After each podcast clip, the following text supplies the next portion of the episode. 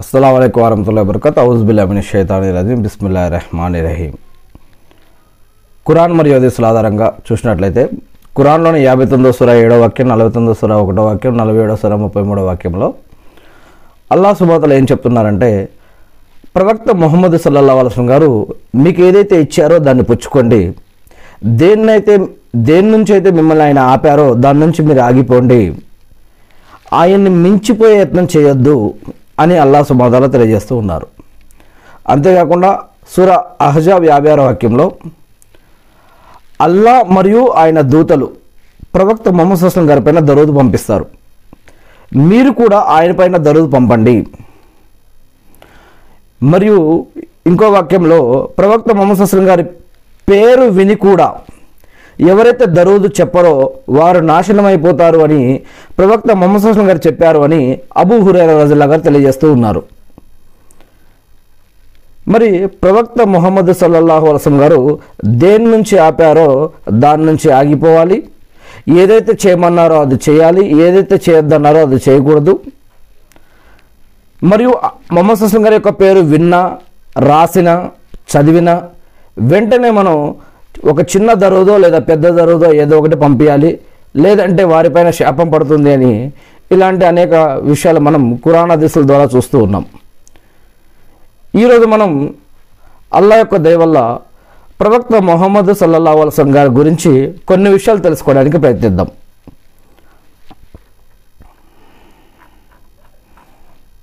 దానికంటే ముందుగా మనలో చాలామంది మినాదుల్ నబీ అంటే ప్రవక్త మొహమ్మద్ హుస్సేన్ గారి యొక్క పుట్టినరోజు అని జరుపుతూ ఉన్నారు. దానికోసం ఒక చిన్నగా ఒక చిన్నగా చూసినట్లయితే కనుక లా ఇలాహ ఇల్లల్లాహు మొహమ్మద్ రసూలుల్లా.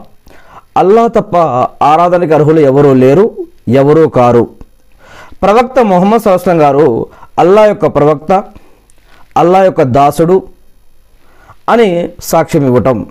అంటే మొహమ్మద్ సల్లల్లాహు అలసం గారి ద్వారా ద్వారా అల్లా సుబాతల ప్రజలకి ఏమైతే తెలియచేయాలి అని అనుకున్నారో ఆ అందుకోసం ఈ యొక్క మానవుడైన ప్రవక్త మొహమ్మద్ సలాహస్లం గారిని ప్రవక్తగా ఎన్నుకొని ఆయన ద్వారా మానవులకి ఏది మంచి ఏది చెడు ఏది పాపం ఏది పుణ్యం ఏది హరాం ఏది హలాల్ ఏది మంచిది ఏది చెడ్డది ఎలా జీవిస్తే స్వర్గంలోకి వెళ్తారు ఎలా జీవిస్తే నరకంలోకి వెళ్తారు ఇలాంటి అనేక విషయాలు జరిగినవి జరుగుతున్నవి జరగబోయేవి ప్రళయ దినం గురించి ఇలాంటి అనేక విషయాలు స్వర్గం గురించి నరకం గురించి మరణం గురించి మరణించిన తర్వాత ఉండే సమాధి జీవితం గురించి ఇలాంటి అనేక విషయాలని ప్రవక్త మొహమ్మద్ సల్లల్లాహు వసలం గల ద్వారా అల్లా సుమాతల మనకు తెలియజేసి ఉన్నాడు.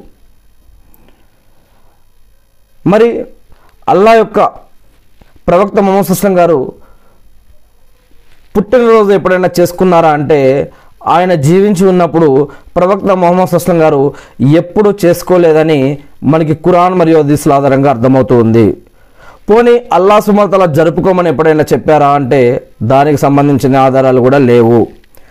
పోనీ ప్రవక్త మొహమ్మద్ సల్లల్లాహు అలసం గారి తర్వాత ప్రవక్త మొహమ్మద్ సల్లల్లాహు అలసం గారు అంటే పడి చచ్చిపోయేటటువంటి సహబాలు శిష్యులు ఎవరైతే ఉన్నారో ప్రవక్త మొహమ్మద్ హసన్ గారు వెంట ఉండి యుద్ధాలలో పాల్గొన్నవారు ఖలీఫత్ చేసిన వారు మొహమ్మద్ హసన్ గారు అజాన్ ఇవ్వమన్నవారు నమాజులు చేయమన్నవారు చేపించిన వారు మొహమ్మద్ హసన్ గారి వెంట ఉన్నవారు మొహమ్మద్ హసన్ గారితో కలిసి దాన ధర్మాలు సదగా గైరాతులు జకాతులు హజ్జుమ్రాలు చేసిన వారు మొహమ్మద్ హసన్తో కలిసి ముస్లిం సామ్రాజ్యాన్ని ఇస్లాం సామ్రాజ్యాన్ని విస్త విస్తరించిన వారు ఇలాంటి వారు ఎవరైనా మొహమ్మద్ హసన్ గారి యొక్క పుట్టినరోజును జరుపుకున్నారా అంటే ఎక్కడా కూడా ఎటువంటి ఆధారాలు లేవు.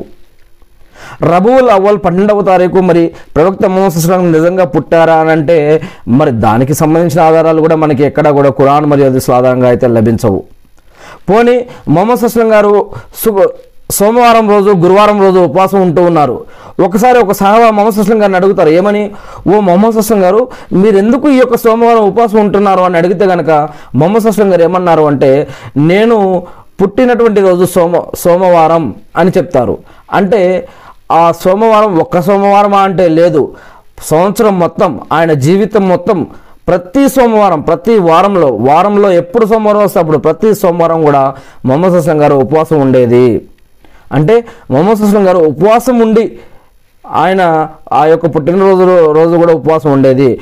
పుట్టినరోజు అంటే పండగ లాంటిదా? మరి దాన్ని ఒక సెలబ్రేట్ చేసుకునేదా? ఆనందంగా ఒక ఉత్సాహంగా ఊరు ఊరుసులు ఊరేగించి సెలబ్రేట్ చేసుకునేటటువంటి కార్యక్రమం అంటే మొహమ్మద్ సస్లం గారు మరి ఉపవాసం ఉండేవారు. ఉపవాసంలో మనం ఇవన్నీ చేయగలుగుతామా? ఉపవాసంలో మనం నాతులు కవాలీలు డాన్సులు మ్యూజిక్ లైటింగు కచేరీలు పాటలు ఊరేగింపులు ఇవన్నీ ఉపవాసంలో మనం చేయగలుగుతామా? ఇక్కడ మొహమ్మద్ అస్లం గారు ఏమో ఉపవాసం ఉన్నారు. మరి మనమేం చేస్తున్నాం? ఉపవాసంలో మరి ఉదయం ఫజర్ నమాజ్ కంటే ముందు నుంచి సాయంత్రం మగరీబ్ నమాజ్ వరకు కూడా మనం ఉపవాసం ఉంటాం. దాని తర్వాత ఉపవాసంలో ఏం చేస్తాం మనం? ఉపవాసంలో ఏమేం చేస్తాం అన్నీ కూడా మీకు కూడా తెలుసు. మరి పుట్టినరోజు పేరు మీద ప్రవక్త మొహమ్మద్ అస్లం గారు మరి శుక్రవారం రోజేమో ఉపవాసం అదే సోమవారం రోజేమో ఉపవాసం ఉండేది. మరి ఈద్ ఒక ముస్లింలు ఒక ఈద్గా జరుపుకుంటే కనుక ఈద్కి ఏమేమి ఉంటాయి మనకు తెలుసు కదా? పొద్దున్నే లేచి గుసులు స్నానం చేసి గుసుల కంటే ముందు శుక్రవారం రోజు ఎలాగైతే మనం మరి ఈ యొక్క కాళ్ళ గోళ్ళు లోపల వెంట్రుకలు ఏవేవైతే శుభ్రం చేసుకోవాలో అవన్నీ చేసుకొని గుసులు స్నానం చేసి మనం పండుగ నమాజ్ కోసం ఈద్గాకి వెళ్ళి నమాజ్ చేసి ఈ విధంగా ఇస్లాంలో ఉన్నటువంటి రంజాన్ మరియు బక్రీద్ అనే పండుగల్ని ఏ విధంగా అయితే చేసుకుంటామో ఇలాంటి నియమ నిబంధనలు ఏమైనా ఇప్పుడు ఉన్నాయా? అవి ఆ రెండు పండుగలకే కదా. ప్రవక్త మొహమ్మద్ సుస్లం గారిని మించిపోయే ప్రయత్నం చేయొద్దు అని అల్లా సుమాతల తెలియజేస్తున్నారంటే దాని యొక్క అర్థం ఏంటి? ప్రవక్త మొహమ్మద్ సుస్లం గారు మీకు ఏదైతే చూపించారో ఏదైతే చెప్పారో అది చేయండి. ఆయన దేని నుంచి అయితే ఆగిపోమన్నారో ఏదైతే చెప్పలేదో చేయలేదో చేయొద్దన్నాడో లేదా హరాం అన్నాడో షిరిక్ అన్నాడో బిదత్ అన్నాడో వాటి జోలికి వెళ్ళకండి అని ఖురాన్లో యాభై తొమ్మిదో సుర ఏడో వాక్యం నలభై తొమ్మిదో సుర ఒకటో వాక్యం నలభై ఏడో సుర ముప్పై మూడో వాక్యంలో తెలియజేయడం జరిగింది అంటే మనం ఒక్కసారి ఖురాన్ వాక్యం మన ముందు ఉన్న తర్వాత మనం ఎవరిని పాటించాలి ఎవరిని పట్టించుకోవాలి? ఎస్ మొహమ్మద్ అస్లం గారు చెప్పారు ఏమని? కయామతకు ముందు అనేక మంది మౌల్వీలు ముఫ్తీలు వస్తారు. గడ్డం ఉంటుంది టోపీ ఉంటుంది. మన వాళ్ళు ముస్లింలే అనుకుంటాం వాళ్ళు ఇస్లాంలోనే ఉన్నారనుకుంటున్నాం. మన అమీర్లు మన నాయకులు మన గౌరవనీయులని మనం అనుకుంటాం. గూగుల్ ఈమాములు ఫేస్బుక్ ఇమాములు చాలామంది వస్తూ ఉంటారు. అబద్ధపు ప్రవక్తలు కూడా వస్తారు అని అబద్ధపు ఇమాములు కూడా వస్తారు అని ప్రవక్త మొహమ్మద్ సుస్లం గారు కయామత్ ముందుకు రాబోయే ప్రళయదనానికి ముందు రాబోయే భవిష్యవాణి గురించి చెప్పడం జరిగింది. కురాణ దిశల్లో ఉన్న విషయాలని ఉన్నది లేనట్లుగా లేనిది ఉన్నట్లుగా ఒక అదే విషయానికి రకరకాల అర్థాలు ఇస్తూ వారికి కావలసిన విధంగా వారు ఇతరులకి దానిని అర్థాన్ని నానార్థాలని చెప్పేటటువంటి వారు వస్తారు. అని చెప్పడం జరిగింది. మరి ఇవన్నీ మనం గమనించాలి పసిగట్టాలంటే ఏం చేయాలి? ముందు ఖురాన్ని మనం మనకొచ్చిన భాషలో పూర్తిగా పూర్తిగా ఒకసారి చదవాలి. అక్కడక్కడ అక్కడక్కడ అక్కడక్కడ కాకుండా మొత్తం ఖురాన్ని ఒకసారి పూర్తి చేయాలి మనం. మనకొచ్చిన భాషలో. అప్పుడే మనకి ఎవరు ఏ ఇమాం ఏ మౌల్వి ఏ ముఫ్తి ఖురాన్కి అదిస్కి అనుగుణంగా చెప్తున్నారు ఎవరు వ్యతిరేకంగా చెప్తున్నారు పలానా వ్యక్తి చెప్పేది అది కరెక్టా కాదా? అది మన యొక్క మనం చదివిన కురానికి మనం చదివే కురానికి అది మ్యాచ్ అవుతుందా లేదా? దీన్ని పట్టించుకోవద్దా లేదా అనే విషయం అప్పుడు మనకు అర్థమవుతుంది. సరే నిజంగా ప్రవక్త మొహమ్మద్ సస్లాం గారి పైన ప్రేమ ఉంటే మనం ఏం చేయాలి? అన్ని పనుల్లో జీవితంలో ఉన్న అన్ని పనుల్లో ఆరాధన పద్ధతుల్లో పద్ ఆరాధన పద్ధతుల్లో జీవన పద్ధతుల్లో మొహమ్మద్ సస్లాం గారిని హీరోగా చేసుకోవాలి. ఆదర్శంగా చేసుకోవాలి. మనం ఎంతవరకు అలా చేస్తున్నాం? మన జీవితంలో ఇప్పుడు వడ్డీ అనేది ఉంది కట్నం అనేది ఉంది మద్యం స్మోకింగ్ లంచం షిర్క్ బిదాత్ ఇవన్నీ మన సమాజంలో ఉన్నాయి. వీటిల్లో ఏటి నుంచైనా మనం ఎన్నిటి నుంచి మనం బచాయించడం కోసం లేదా వాటి నుంచి రక్షింపబడడం కోసం ప్రయత్నిస్తున్నాం మనం. తావీజులు సమాధి పూజలు బొమ్మల పూజలు బాబాల పూజలు ఇవన్నీ ఇస్లాంకి వ్యతిరేకం కదా?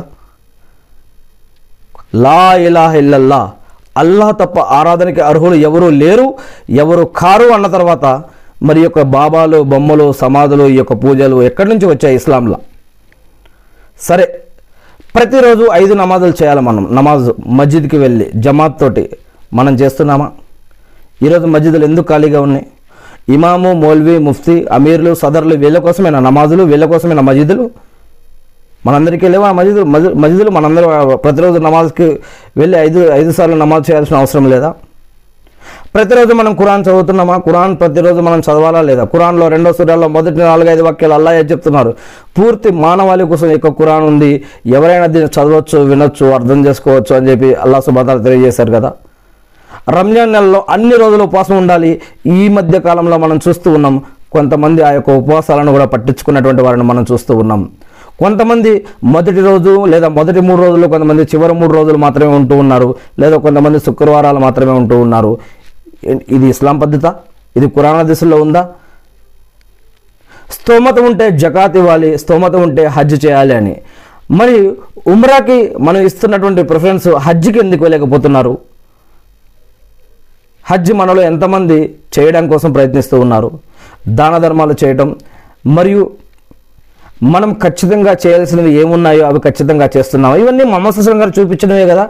మొహమ్మద్ సుస్లం గారి పట్ల ప్రేమ గౌరవం మర్యాద ఉంటే మొహమ్మద్ సుస్లం గారు మనకి ఏం చెప్పారో అవి మనం గుర్తుపెట్టుకోవాలి తెలుసుకోవాలి నేర్చుకోవాలి. వాటి ప్రకారం మనం జీవిస్తూ అల్లాని ఆరాధించడం కోసం అల్లాని రాజీ చేయించుకోవడం ప్రయత్నించాలి. ఇదే కదా మొహమ్మద్ సుస్లం గారి యొక్క మక్సద్. మొహమ్మద్ సుస్లం గారి యొక్క ఆలోచన మొహమ్మద్ సుస్లం గారి యొక్క పని మొహమ్మద్ సుస్లం గారి యొక్క తపన మొహమ్మద్ సుస్లం గారి యొక్క ఏదైతే కష్టపడ్డారో ఏదైతే మనకు తెలియజేయడం కోసం ప్రయత్నించారో అవన్నీ ఇదే కదా. ఆయన పట్ల నిజంగా ప్రేమ ఉంటే ఆయన పట్ల నిజంగా మనకి నిజంగా అన్ని గౌరవ మర్యాదలు ఉంటే మనం ఏం చేయాలి? మన ఇంట్లో మా అమ్మ అమ్మ నాయన భార్య బిడ్డ పిల్లలు వా- ఆస్తిపాస్తులు అన్నిటికంటే ఎక్కువగా ప్రవక్త మొహమ్మద్ సల్లాహస్లం గారిని ప్రేమించినంత వరకు వారు కరెక్ట్గా సరైన ముస్లిం కాదు అని మనకి కొన్ని వాక్యాలు మనకు దొరుకుతూ ఉన్నాయి కురాన్ మరియు అదేశంలో కూడా. నిజంగా మొహమ్మద్ సుస్లం గారిని ప్రేమించాలి అని అంటే నిజంగా ఆయన మాట వినాలి ఆయన మాట పట్టించుకోవాలన్న విషయం మనం గుర్తుపెట్టుకోవాలి. ఎందుకంటే మన తల్లిదండ్రులు ఉన్నారనుకోండి వారు చావు బతుకుల్లో ఉన్నారు అనారోగ్యంలో ఉన్నారు మనకి ఒక పది రూపాయలు ఇచ్చి నాయన వెళ్ళి ఆ మెడికల్ షాప్కి వెళ్ళి టాబ్లెట్ తీసుకురా అని చెప్పి చెప్పారు. మనం మనం తల్లిదండ్రులు ఎవరైనా ఏమన్నా అంటే కోపమైపోతాం గొడవలు అయిపోతాయి అనేక రకాల విధ్వంసాలు జరిగిపోతాయి. కానీ అదే తల్లిదండ్రులు ఆపదల్లో ఉన్నప్పుడు ఒక పది రూపాయలు ఇచ్చి టాబ్లెట్ తీసుకురా అంటే ఏ లేదమ్మా లేదు లేదు నాన్న నేను క్రికెట్ ఆడుకోవడానికి పోవాలి అని అంటే నిజంగా తల్లిదండ్రుల మీద ప్రేమ గౌరవం మర్యాద ఉన్నట్టేనా మనకి? ఇక్కడ కూడా అంతే. మొహమ్మద్ అస్లం గారి మీద ప్రేమ అని ర్యాలీలు ఉరుసులు జులూసులు ఏదో తీసేసి మరి మన జీవితంలో ఆయన చెప్పిన పద్ధతులు పాటించకుండా ఉట్టిగా ఏదో సంవత్సరానికి ఒకసారి ఏదో చేసేసి తర్వాత సంవత్సరం మొత్తం కూడా వదిలిపడేస్తే అయిపోతుందా? అల్లా అసలు ప్రవక్త మొహమ్మద్ అస్లం గారిని ప్రవక్తగా ఎన్నుకున్న ఉద్దేశం ఏంటి? ఆయన ద్వారా మనకు నేర్పిన పద్ధతులు ఏంటి ప్రవక్త మొహమ్మద్ అస్లం గారు అంతకు ముందున్న ప్రవక్తలు మొహమ్మద్ అస్లం గారి కంటే ముందు అనేక మంది ప్రవక్తలు వచ్చారు. ఆదాం ప్రవక్త నుంచి మోషే ప్రవక్త వరకు దావూద్ ప్రవక్త వరకు జకరియా ఆలస్లం వరకు మరి అదేవిధంగా ఈసా ఆలస్లం వరకు లక్ష ఇరవై నాలుగు వేల మందికి పైన ప్రవక్తలు వచ్చారని చెప్పి మనకి కురాన్ హదీసుల ద్వారా మన అనేక ఇస్లామిక్ చారిత్రక గ్రంథాల ద్వారా మనకు అర్థమవుతూ ఉంది. ప్రవక్త మొహమ్మద్ అస్లం గారు వారధి వరదైన పుట్టినరోజు జరిపారా? మరి జరుపుకోమని చెప్పారా? యహూదీలు మూసా అస్లం గారి పేరు మీద ఒక కార్యక్రమం చేస్తూ ఉంటే మొహమ్మద్ అస్లం గారు ఏమన్నారంటే మీకు కూడా తెలుసు ఈ యొక్క విషయం. వారికంటే ఎక్కువ హక్కుదారులం మేము అని చెప్పి వారు వారికంటే ముందు ఒక ఒకరోజు ముందు లేదా ఒకరోజు తర్వాత లేదా ఆ రోజు కలిపి రెండు రోజులు ఉపవాసం ఉంటాను నేను నెక్స్ట్ నెక్స్ట్ డే నుంచి అని చెప్పి చెప్పడం జరిగిన విషయం మనకు తెలుసా లేదా? అంటే ఇక్కడ ఒక స- ప్రవక్తకి ఇంపార్టెన్స్ ఇవ్వాల్సిన వచ్చినప్పుడు మొహమ్మద్ సుస్లం గారు ఏం చేశారండి ఇక్కడ? ఉపవాసం ఉండడం కోసం ప్రయత్నించారు. అదేవిధంగా ఇది మొహమ్మద్ అస్లం గారు పుట్టినరోజు సోమవారం అన్నప్పుడు ఆయన ఒకటే రోజు ఉన్నాడా? మొహమ్మద్ అస్లం గారు? లేదు కదా. ప్రతి సోమవారం సంవత్సరం మొత్తం ఆయన జీవితాంతం ఉన్నారు. పోనీ ఈ యొక్క మొహమ్మద్ హసన్ గారు పుట్టినరోజు మొహమ్మద్ హసన్ గారి యొక్క సహబాలు కానీ తాబియన్లు కానీ తబే తాబియన్లు కానీ వారి వంశాల కానీ మొదటి తరం రెండవ తరం మూడవ తరం ఎక్కడి వరకైనా ఎవరైనా చేశారా అంటే దానికి కూడా ఎటువంటి ఆధారాలు లేవు. మరి ఇది చేస్తే ఏమైనా పుణ్యమా? ఇది చేయకపోతే ఏమైనా పాపమా అంటే అల్లా దేని గురించి మనల్ని ఎక్కువగా ప్రశ్నిస్తాడు? నమాజ్ గురించి దాన ధర్మాల గురించి షిరిక్ బిదాతుల గురించి హరాం గురించి మనం చేసిన మంచి చెడులు పాపపుణ్యాల కార్యాల గురించి. కురాన్ చదివామా లేదా? నమాజులు చేసామా లేదా? ఉపవాసాలు ఉన్నామా లేదా? ఏవి అల్లా ఖచ్చితంగా ప్రశ్నిస్తాడో? అవి మనం ఖచ్చితంగా చేయాలి. ఇస్లాంలో మనం ముఖ్యంగా చేయాల్సింది వీలైతే కథన హకీకా పెండ్లి రంజాన్ ఉపవాసాలు బక్రీద్ కుర్బానీలు నమాజులు ఇలాంటివి చేయడం కోసం వీటితో పాటు ఇంకా అనేక కార్యక్రమాలు ఉన్నాయి. అదేవిధంగా ఖురాన్లో రెండవ సూర రెండు వందల యాభై ఆరు వాక్యంలో అల్లా సుమాతలా తెలియజేస్తూ ఉన్నారు. ఏమని? ధర్మం విషయంలో బలవంతమేమీ లేదు. మన పనులను బట్టి మనం చేసే నియతను బట్టి మన యొక్క ఏ ఆలోచనతో ఏ పని చేస్తామో దానిని బట్టి అల్లా తీర్పిస్తాడు. కానీ ధర్మంలో బలవంతం ఏం లేదని అల్లా సుమతలా తెలియజేస్తూ ఉన్నారు.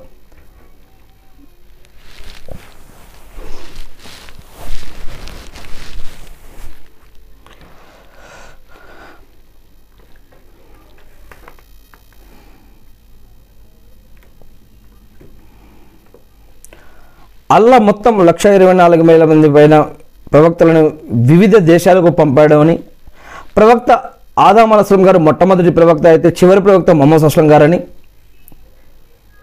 మనకి కురాన్ ఆదేశాల ద్వారా తెలుసుకుంటూ ఉన్నాం. మరి కురాన్లో వారందరి పేర్లు చెప్పలేకపోయినా సరే మినిమం ఒక ఇరవై ఐదు మంది పేర్లు కురాన్లో చెప్పడం జరిగింది.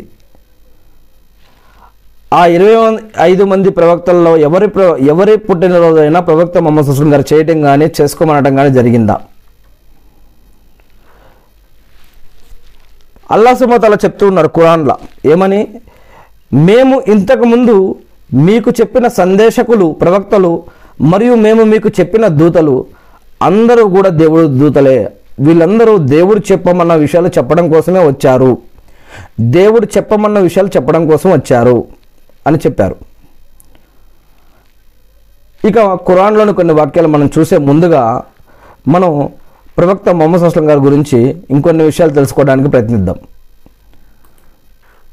ప్రవక్త మొహమ్మద్ అస్లం గారు ఫీల్ అనే సంఘటన క్రీస్తు శకం ఐదు వందల డెబ్బై ఒకటి ఏప్రిల్ ఇరవై రెండు కంటే ముందో తర్వాత మొత్తానికి ఫీల్ సంఘటన జరిగిన యాభై లేక యాభై ఐదు రోజుల తర్వాత క్రీస్తు శకం ఐదు వందల డెబ్బై ఒకటో సంవత్సరం ఏప్రిల్ ఇరవై రెండులో మరి అటో ఇటో మొత్తానికి రబీవుల్ అవ్వల్ మాసం తొమ్మిదో తేదీన మరి ఎప్పుడో మొత్తానికి వసంత ఋతుకాలంలో మక్కా నగరంలో సోమవారం రోజు ప్రవక్త మొహమ్మద్ గారు జన్మించారు అని చారిత్రక ఆధారాలు తెలియజేస్తూ ఉన్నాయి.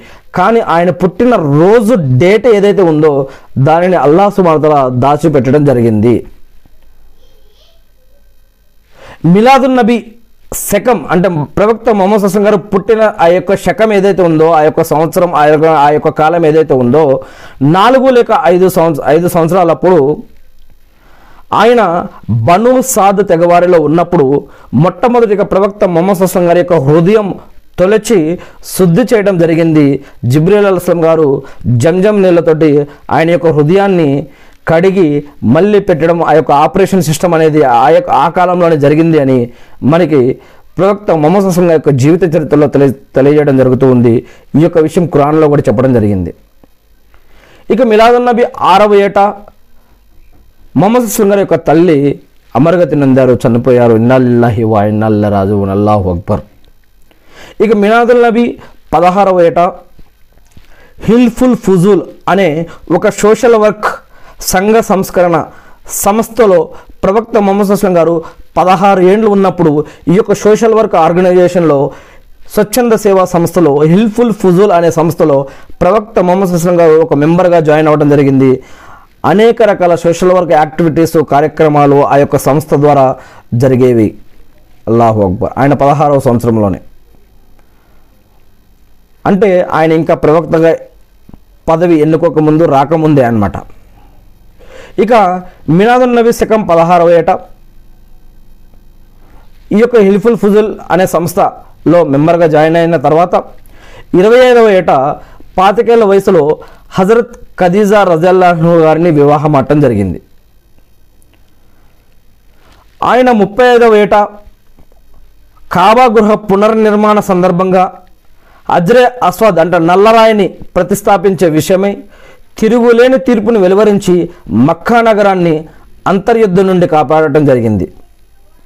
ఇక నలభై ఒకటవ ఏట ఆరు నెలల పన్నెండు రోజుల ప్రాయంలో క్రీస్తు శకం ఆగస్టు పదవ తేదీన అనగా రంజాన్ మాసం ఇరవై ఒకటవ తేదీ సోమవారం నాడు జిబ్రిల్ అలస్లం గారు చట్ట తొలిసారిగా మొట్టమొదటిగా దైవవాణిని వహీని తీసుకుని హీరా కొండ గుహకు వచ్చారు. అప్పుడే ఆయనకు నబువత్ అంటే ప్రవక్త పదవిని ఇవ్వటం జరిగింది. అల్లాహు అక్బర్. ఇక నబువత్ శకం ఆరవ ఏట అబూ జహల్ ఆయన్ని హత్య చేయడానికి కుట్ర పన్నాడు. నబోత్ శకం ఏడవ ఏట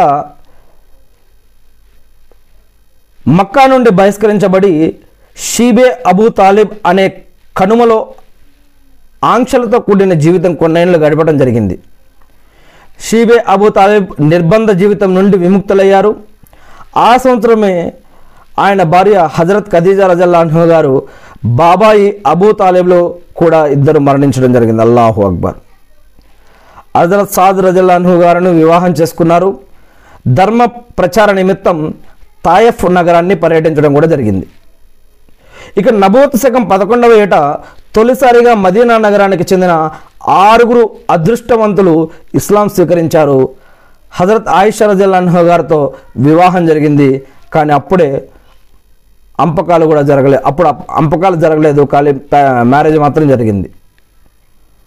ఇక పన్నెండవ ఏట నబువత్ పన్నెండవ ఏట రెండవ హృదయ శుద్ధి ఇంకో రెండవసారి మళ్ళీ మేరాజ్ సంఘటనకి ముందు ఆయనకి మరి ఆయన యొక్క హృదయాన్ని మళ్ళీ చీల్చి జంజం నీళ్ళతోటి మళ్ళీ జిబ్రల్ అల్సం గారు ఇంకొకసారి ఆపరేషన్ అంటే శుద్ధి చేయడం జరిగింది ఆయన యొక్క హృదయాన్ని. మరి ఆయన పన్నెండవ ఏటనే ఈ యొక్క మేరాజ్ గగనయాత్ర సంఘటన కూడా జరిగింది. ఇంకా అంటే నబువత్ తర్వాత పన్నెండవ ఏట. ఇంకా ఉక్బా సానియా లాంటి ముఖ్యమైన సంఘటనలు కూడా జరిగాయి. ఇకపోతే నబువత్ శకం పదమూడవ ఏట అంటే హిజ్రత్ శకం మొదటి సంవత్సరం సఫర్ మాసం ఇరవై ఆరవ తేదీన కురైసులు సామూహికంగా మొహమ్మద్ సుస్లం గారిను హతమార్చాలని నిర్ణయించుకున్నారు. సఫర్ మాసం ఇరవై ఏడవ తేదీన అనగా క్రీస్తు శకం ఆరు వందల ఇరవై రెండవ సంవత్సరం సెప్టెంబర్ పదమూడవ తేదీన ఆయన మక్కా నగరానికి వీడుకోలు పలికి అక్కడి నుండి వలస వెళ్ళిపోయారు. రబీవుల్ అవ్వల్ పన్నెండవ తేదీన అనగా క్రీస్తు శకం ఆరు వందల ఇరవై రెండు సెప్టెంబర్ ఇరవై ఇరవై ఏడవ తేదీ శుక్రవారం నాడు మదీనాకు వెళ్ళి అక్కడ అబూ అయ్యూబ్ అన్సారీ రజల్లా గారి ఇంటి ముందు ఆగారు. ఈ సంవత్సరమే హజరత్ ఆయిషా రజల్లాహు గారి అంపకం జరిగిందనమాట ఇక హిజ్రీ శకం నబోత్ అప్పుడు మనం ఇంతకుముందు ఏం చెప్పాం మనం? మిలాదున్ నబీ శకం. దాని తర్వాత నబువత్ శకం. ఇప్పుడు హిజ్రీ శకంలోకి వచ్చాం మనం. హిజ్రీ శకం రెండవ ఏట బవా యుద్ధం బవాతి యుద్ధం సఫ్వాన్ లేక బహ్రే ఉలా యుద్ధం జుల్ అషీరా యుద్ధం బద్రుల్ కుబ్రా యుద్ధం బను ఖైనుక యుద్ధం సవీక్ యుద్ధం బను సలీం యుద్ధం ఇలాంటి ముఖ్యమైన యుద్ధాలు జరిగాయి. మొహమ్మద్ సుస్లం గారిను హతమార్చడానికి మూడో విఫల ప్రయత్నం కూడా ఇదే టైంలో జరిగిందనమాట ఇకపోతే గిత్ఫాన్ యుద్ధం హిజ్రీ శకం మూడవ ఏట గిత్ఫాన్ యుద్ధం నజరాన్ యుద్ధం ఉహూద్ యుద్ధం ఉమ్రావుల్ అసద్ యుద్ధాలు జరిగాయి. హఫ్సా రజల్లా అన్హు గారు జైనబ్ బింతే కుబైవా రజల్లా అన్హు గారులతో వివాహం కూడా ఇదే టైంలో జరిగింది. ఇక ఇజ్రి సగం నాలుగవ ఏటకు వెళ్తే కనుక రబీ జీరే మఫూనా లాంటి విషాద సంఘటనలతో పాటు బను నజీర్ ముట్టడింపు బద్రుల్ ఉక్రా యుద్ధాలు కూడా జరిగాయి. ఉమ్మే సల్మా రజల్లా అన్హు గారితో వివాహం కూడా ఇదే టైంలో జరిగింది. బైనప్ బింతే కుబైమా రజల్లా గారు తనువు చాలించడం కూడా ఇదే టైంలో జరిగింది. ఇన్నాల్లాహువా ఇన్నల్లా రాజు ఇక హిజ్రీ ఐదవ ఏటకెళ్తే కనుక దుమా అల్ జుందల్ బను ముస్తలిక్ అహజాబ్ లేక కందక యుద్ధం బను కురైదా యుద్ధాలు కూడా జరిగాయి ఈ యొక్క ఐదవ ఏట హిజ్రీ హజరత్ ఆయస రజలాన్ గారి మీద అపనిందలు మోపడం కూడా ఇదే టైంలో జరిగింది. జైనబ్ బింతే జహక్ జువైరియా వివాహం కూడా జరిగింది. ఉరేనియన్ యుద్ధం ఉదయబియా ఒప్పందం లాంటి సంఘటనలు కూడా జరిగాయి. ఉమ్మే హబీబా రజల్లాన్ గారితో వివాహం కూడా జరిగింది.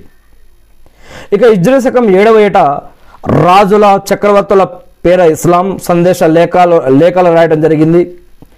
గాబా ఖైబర్ వాదిల్ ఖురా జాతుర్ రిక్కా ఇలాంటి యుద్ధాలు కూడా జరిగాయి. ఆయనకు మేక మాంసంలో విషం కలిపి తినిపించే ప్రయత్నం కూడా హిజ్రిశకం ఏడవ ఏటే జరిగింది. అల్లాహు అక్బర్. సఫియా మైమున రజల్లా గారులను వివాహమాడారు తన అనుచరులతో పాటు ఖాబా ఉమ్రా నెరవేర్చడం కూడా జరిగింది. ఈ యొక్క ఏడవ ఏట ఇజ్రీ ఇక ఇజ్రీ శకం ఎనిమిదవ ఏట చూసినట్లయితే మౌతా ఫతే మక్కా హునైన్ లేక హవాజిన్ తాయిఫ్ ఇలాంటి యుద్ధాలు జరిగాయి. కూతురు జైనబ్ రజలాన్హు గారు కుమారుడు ఇబ్రాహీములు కూడా ఇదే టైంలో ఇజ్రీ శకం ఎనిమిదవ ఏట ఇంతకాల్ అంటే చనిపోవడం జరిగింది. ఇన్నాళ్ళ హివా ఇన్నాళ్ళ రాజువోన్. ఇజ్రీ శకం తొమ్మిదవ ఏట విదేశాలతో తబోకు యుద్ధం జరిగింది. వ్యభిచారం చేశానని ఒప్పుకున్న ఒక మహిళకు శిలాశిక్ష విధించడం జరిగింది. ఎన్నో బృందాలు ఇస్లాం స్వీకరించడానికి ఆయన్ని సన్ ఆయన సన్నిధికి వస్తూ ఉన్నాయి. విజ్రీ శకం తొమ్మిదవ ఏట ఇక పదవ ఏట చివరి హిజ్రీ శకం పదవ ఏట చివరి అంతిమ హజ్ చేయడం కూడా జరిగింది ప్రవక్త మొహమ్మద్ అస్లం గారు. ఇక పదకొండవ ఏట హిజ్రీ శకం సఫర్ మాసం ఇరవై తొమ్మిదవ తేదీ సోమవారం నాడు ఆయన మరణ వ్యాధికి గురయ్యారు. అల్లాహు అక్బర్ ఇన్నాలిల్లాహి వా ఇన్నాళ్ళ రాజు చూడండి ఆయన పుట్టినరోజు సోమవారం ఆయన మరణ వ్యాధికి గురైన రోజు సోమవారం. రబీవుల్ అవ్వల్ పన్నెండవ తేదీ సోమవారం నాడు పొద్దెక్కిన తర్వాత ఆయన సభాత్వ దేహ పంజరాన్ని వీడిపోయింది. అల్లాహు అక్బర్. ఇన్నాలిల్లాహి వా ఇన్నాళ్ళ రాజు అల్లాహు అక్బర్ అల్లాహు అక్బర్ అల్లాహు అక్బర్. అల్లా మొహమ్మద్ అస్లం గారి పైన శాంతి సౌక్యాలు కురిపించుగాక. ఐ మీన్ అప్పటికి ఆయన వయసు అరవై మూడు సంవత్సరాల నాలుగు రోజులు అనమాట రబీవుల్ అవ్వల్ మాసం పద్నాలుగో తేదీ బుధవారం నాటి రాత్రి హజరత్ ఆయిషా రజల్లాహ్ గారి కుటి కుటీరంలో ఆయనకు కఠిన సంస్కారాలు జరిపారు. హజరత్ ఆయిషా రజల్లా గారి యొక్క ఇంట్లో అన్నమాట. అల్లాహు అక్బర్ అల్లాహు అక్బర్ అల్లాహు అక్బర్. అల్లా మొహమ్మద్ అస్లం గారి పైన శాంత సౌఖ్యాలు కురిపించుగాక ఆమెన్. చూడండి మొహమ్మద్ అస్లం గారి యొక్క సతీమణులను కనుక చూస్తే మనం హజరత్ ఖదీజా రజల్లా గారు కానీ మరి సౌదా రజల్లా గారు కానీ ఆయిషా రజల్లా గారు కానీ హఫ్సా రజల్లా గారు కానీ జైనబ్ రజల్లా గారు కానీ ఉమ్మే సల్మా రజల్లా గారు కానీ జైనబ్ రజల్లాహు గారు కానీ జువైరా రజల్లాన్ గారు కానీ ఉమ్మే హబీబా రజల్లా గారు కానీ సఫియా రజల్లా గారు కానీ మరి మైమూనా రజల్లా గారు కానీ వీరెవరు కూడా ప్రవక్త మొహమ్మద్ అస్లం గారి యొక్క పుట్టినరోజు లేదా చనిపోయిన రోజు చేసినట్లు ఎక్కడా కూడా ఎటువంటి ఆధారాలు లేవు. వీళ్ళంతా కూడా ప్రవక్త మొహమ్మద్ అస్లం గారి యొక్క భార్యలే కదా మరి. అల్లాహ్ అక్బర్. ఇకపోతే మొహమ్మద్ అస్లం గారు యొక్క కుమారులు కాసిం రజల్లా గారు అబ్దుల్లా తయ్యబ్ తాహిర్ రజల్లా గారు ఇబ్రహీం రజల్లా గారు. తయ్యబ్ తాహిర్ అనేవి అబ్దుల్లా గారి యొక్క మారుపేర్లు అనమాట ఇక ఆయన కుమార్తెలు హజరత్ జైనబ్ రజల్లాహు గారు హజరత్ రుఖయ్య రజల్లా గారు హజరత్ ఉమ్మ కుల్సం రజల్లా గారు హజరత్ ఫాతిమా జోహరా రజల్లా గారు. జైనబ్ రజల్లా గారును అబుల్ హాస్ రజల్లా గారితో వివాహం జరిగింది. రుఖయ్య రజల్లా గారిని ఉస్మాన్ రజల్లా గారితో వివాహం జరిగింది. ఉమ్మే కుల్సం రజల్లా గారిని మళ్ళీ ఉస్మాన్ రజల్లా గారికి ఇవ్వడం జరిగింది. ఫాతిమా జోహరా రజల్లా గారిని హజరత్ అలీ రజల్లా గారికి ఇచ్చి వివాహం చేయడం జరిగింది. ఆయన మనవళ్ళు మనవరాళ్ళు కనుక చూసినట్లయితే కనుక హజరత్ జైనబ్ రజల్లా అన్హా గారి నుండి హజరత్ అలీ రజల్లా గారు ఒక బాబు పేరు తెలియదు కానీ హజరత్ ఉమామా రజల్లా అన్హా గారు మరి ఇంకొకళ్ళు. హజరత్ రుక రుకయ్య అజ రజల్లా అన్హు గారి నుంచి హజరత్ అబ్దుల్లా రజల్లా గారు హజరత్ ఉమ్మే కుల్సుమ్ రజల్లా గారి నుంచి ఆమెకు సంతానం లేరు. కానీ హజరత్ ఫాతిమా రజల్లా అన్ అన్గా గారి నుంచి అయితే కనుక హజరత్ హసన్ రజల్లా గారు హజరత్ హుస్సైన్ రజల్లా గారు హజరత్ మహసిన్ రజల్లా గారు హజరత్ ఉమ్మే కుల్సుమ్ రజల్లా అన్హు గారు హజరత్ రుకయ్య రజల్లా అన్హు గారు హజరత్ జీనత్ రజల్లా అన్హు గారు ఇలా ఆయనకి అనేక మనవళ్ళు మనవరాలు కూడా పుట్టడం జరిగిందనమాట అల్లాహు అక్బర్. అల్లాహ్ వీరందరిపైన కూడా శాంతి సౌఖ్యాలు కురిపించుగాక. ఆ మీన్ ఇకపోతే అల్లా సుబతాల ఖురాన్లో అహజాబ్లో తెలియజేస్తూ ఉన్నారు. అల్లా మరియు ఆయన దూతలు మొహమ్మద్ సుస్లం గారి పైన దరూద్ పంపిస్తారు. మీరు కూడా ఆయన పైన దరూదులు సలాంలు పంపండి అని చెప్పడం జరిగింది. మొహమ్మద్ సుస్లం గారి పైన అల్లా దరూద్ పంపిస్తాడు అంటే ఆయనపై తన కారుణ్యాన్ని కురిపిస్తాడు అని అర్థం. అదే దైవదూతలు లేక ముస్లింలు ఆయనపై దరోదు పంపిస్తారు అంటే ఆయనపై దేవుని కారుణ్య వర్షం కురవాలి అని ప్రార్థించడం అనమాట. దీని యొక్క అర్థం. హజరత్ ఆయిషా రజల్లా గారి కథనం ప్రకారం మొహమ్మద్ సుస్లం గారు ఏమన్నారంటే మీలో ఎవరైనా తను నమాజు చేసిన స్థలంలో పరిశుద్ధావస్థలో కూర్చొని ఉన్నంత వరకు అంటే అతను ఉజు భంగం కానంత వరకు దైవదూతలు అతనిపై దరూదు పంపిస్తూ ఉంటారు. అల్లా ఇతన్ని మన్నించు ఇతన్ని కరుణించు అని ప్రార్థిస్తూ ఉంటారు అని బుకారి హదీస్ గ్రంథం నుంచి యొక్క అదే తీసుకోవడం జరిగింది. హజరత్ ఆయిషా రజల్లాహు గారి కథనం ప్రకారం మొహమ్మద్ సుస్లం గారు ఈ విధంగా చెప్పారు. పంక్తులలో కుడివైపు నుండి వారిపై దేవుడు కరుణ్యాన్ని కురిపిస్తాడు. దైవదూతలు కూడా వారిని దేవుడు కరుణించాలని దేవుడు కరుణించాలని కోరుకుంటారు అని అబుదాబుద్ హదీస్లో చెప్పడం జరిగింది. దరుద్ షరీఫ్ ప్రశస్త్యం చూసినట్లయితే ఒకసారి దరుద్ పఠిస్తే దేవుడు పదిసార్లు కారుణ్యాలు కురిపిస్తాడు పది పాపాలను మన్నిస్తాడు ఇంకా పది అంతస్తులు పెంచుతాడు అని. వీటికి సంబంధించి అనేక హదీసులు కూడా చెప్పడం జరిగింది. ఎక్కువగా దరువు చదివితే ప్రళయదినం రోజు మమసస్లం గారి యొక్క సాంగిత్యం లభిస్తుంది. ఎవరైనా మమసస్లం గారిపై దరువు చదివితే స్వర్గంలో ఆయనకు ఉన్నత స్థానం లభించాలని కోరుకుంటే గనక మమసస్లం గారికి ఉన్నత స్థానం లభించాలని గనక కోరుకుంటే గనక ప్రళయదినాన వారికి దైవప్రవక్త మొహమ్మద్ గారి యొక్క సిఫారసు కూడా లభిస్తుంది అని చెప్పడం జరిగింది. దరూద్ షరీఫ్ పాపాల మన్నింపుకు దుఃఖ విచారాలను దూరం చేసుకోవడానికి కష్టాలు కడగండ్ల నుంచి గట్టెక్కడానికి కూడా దోహదపడుతుంది అని చెప్పడం జరిగింది.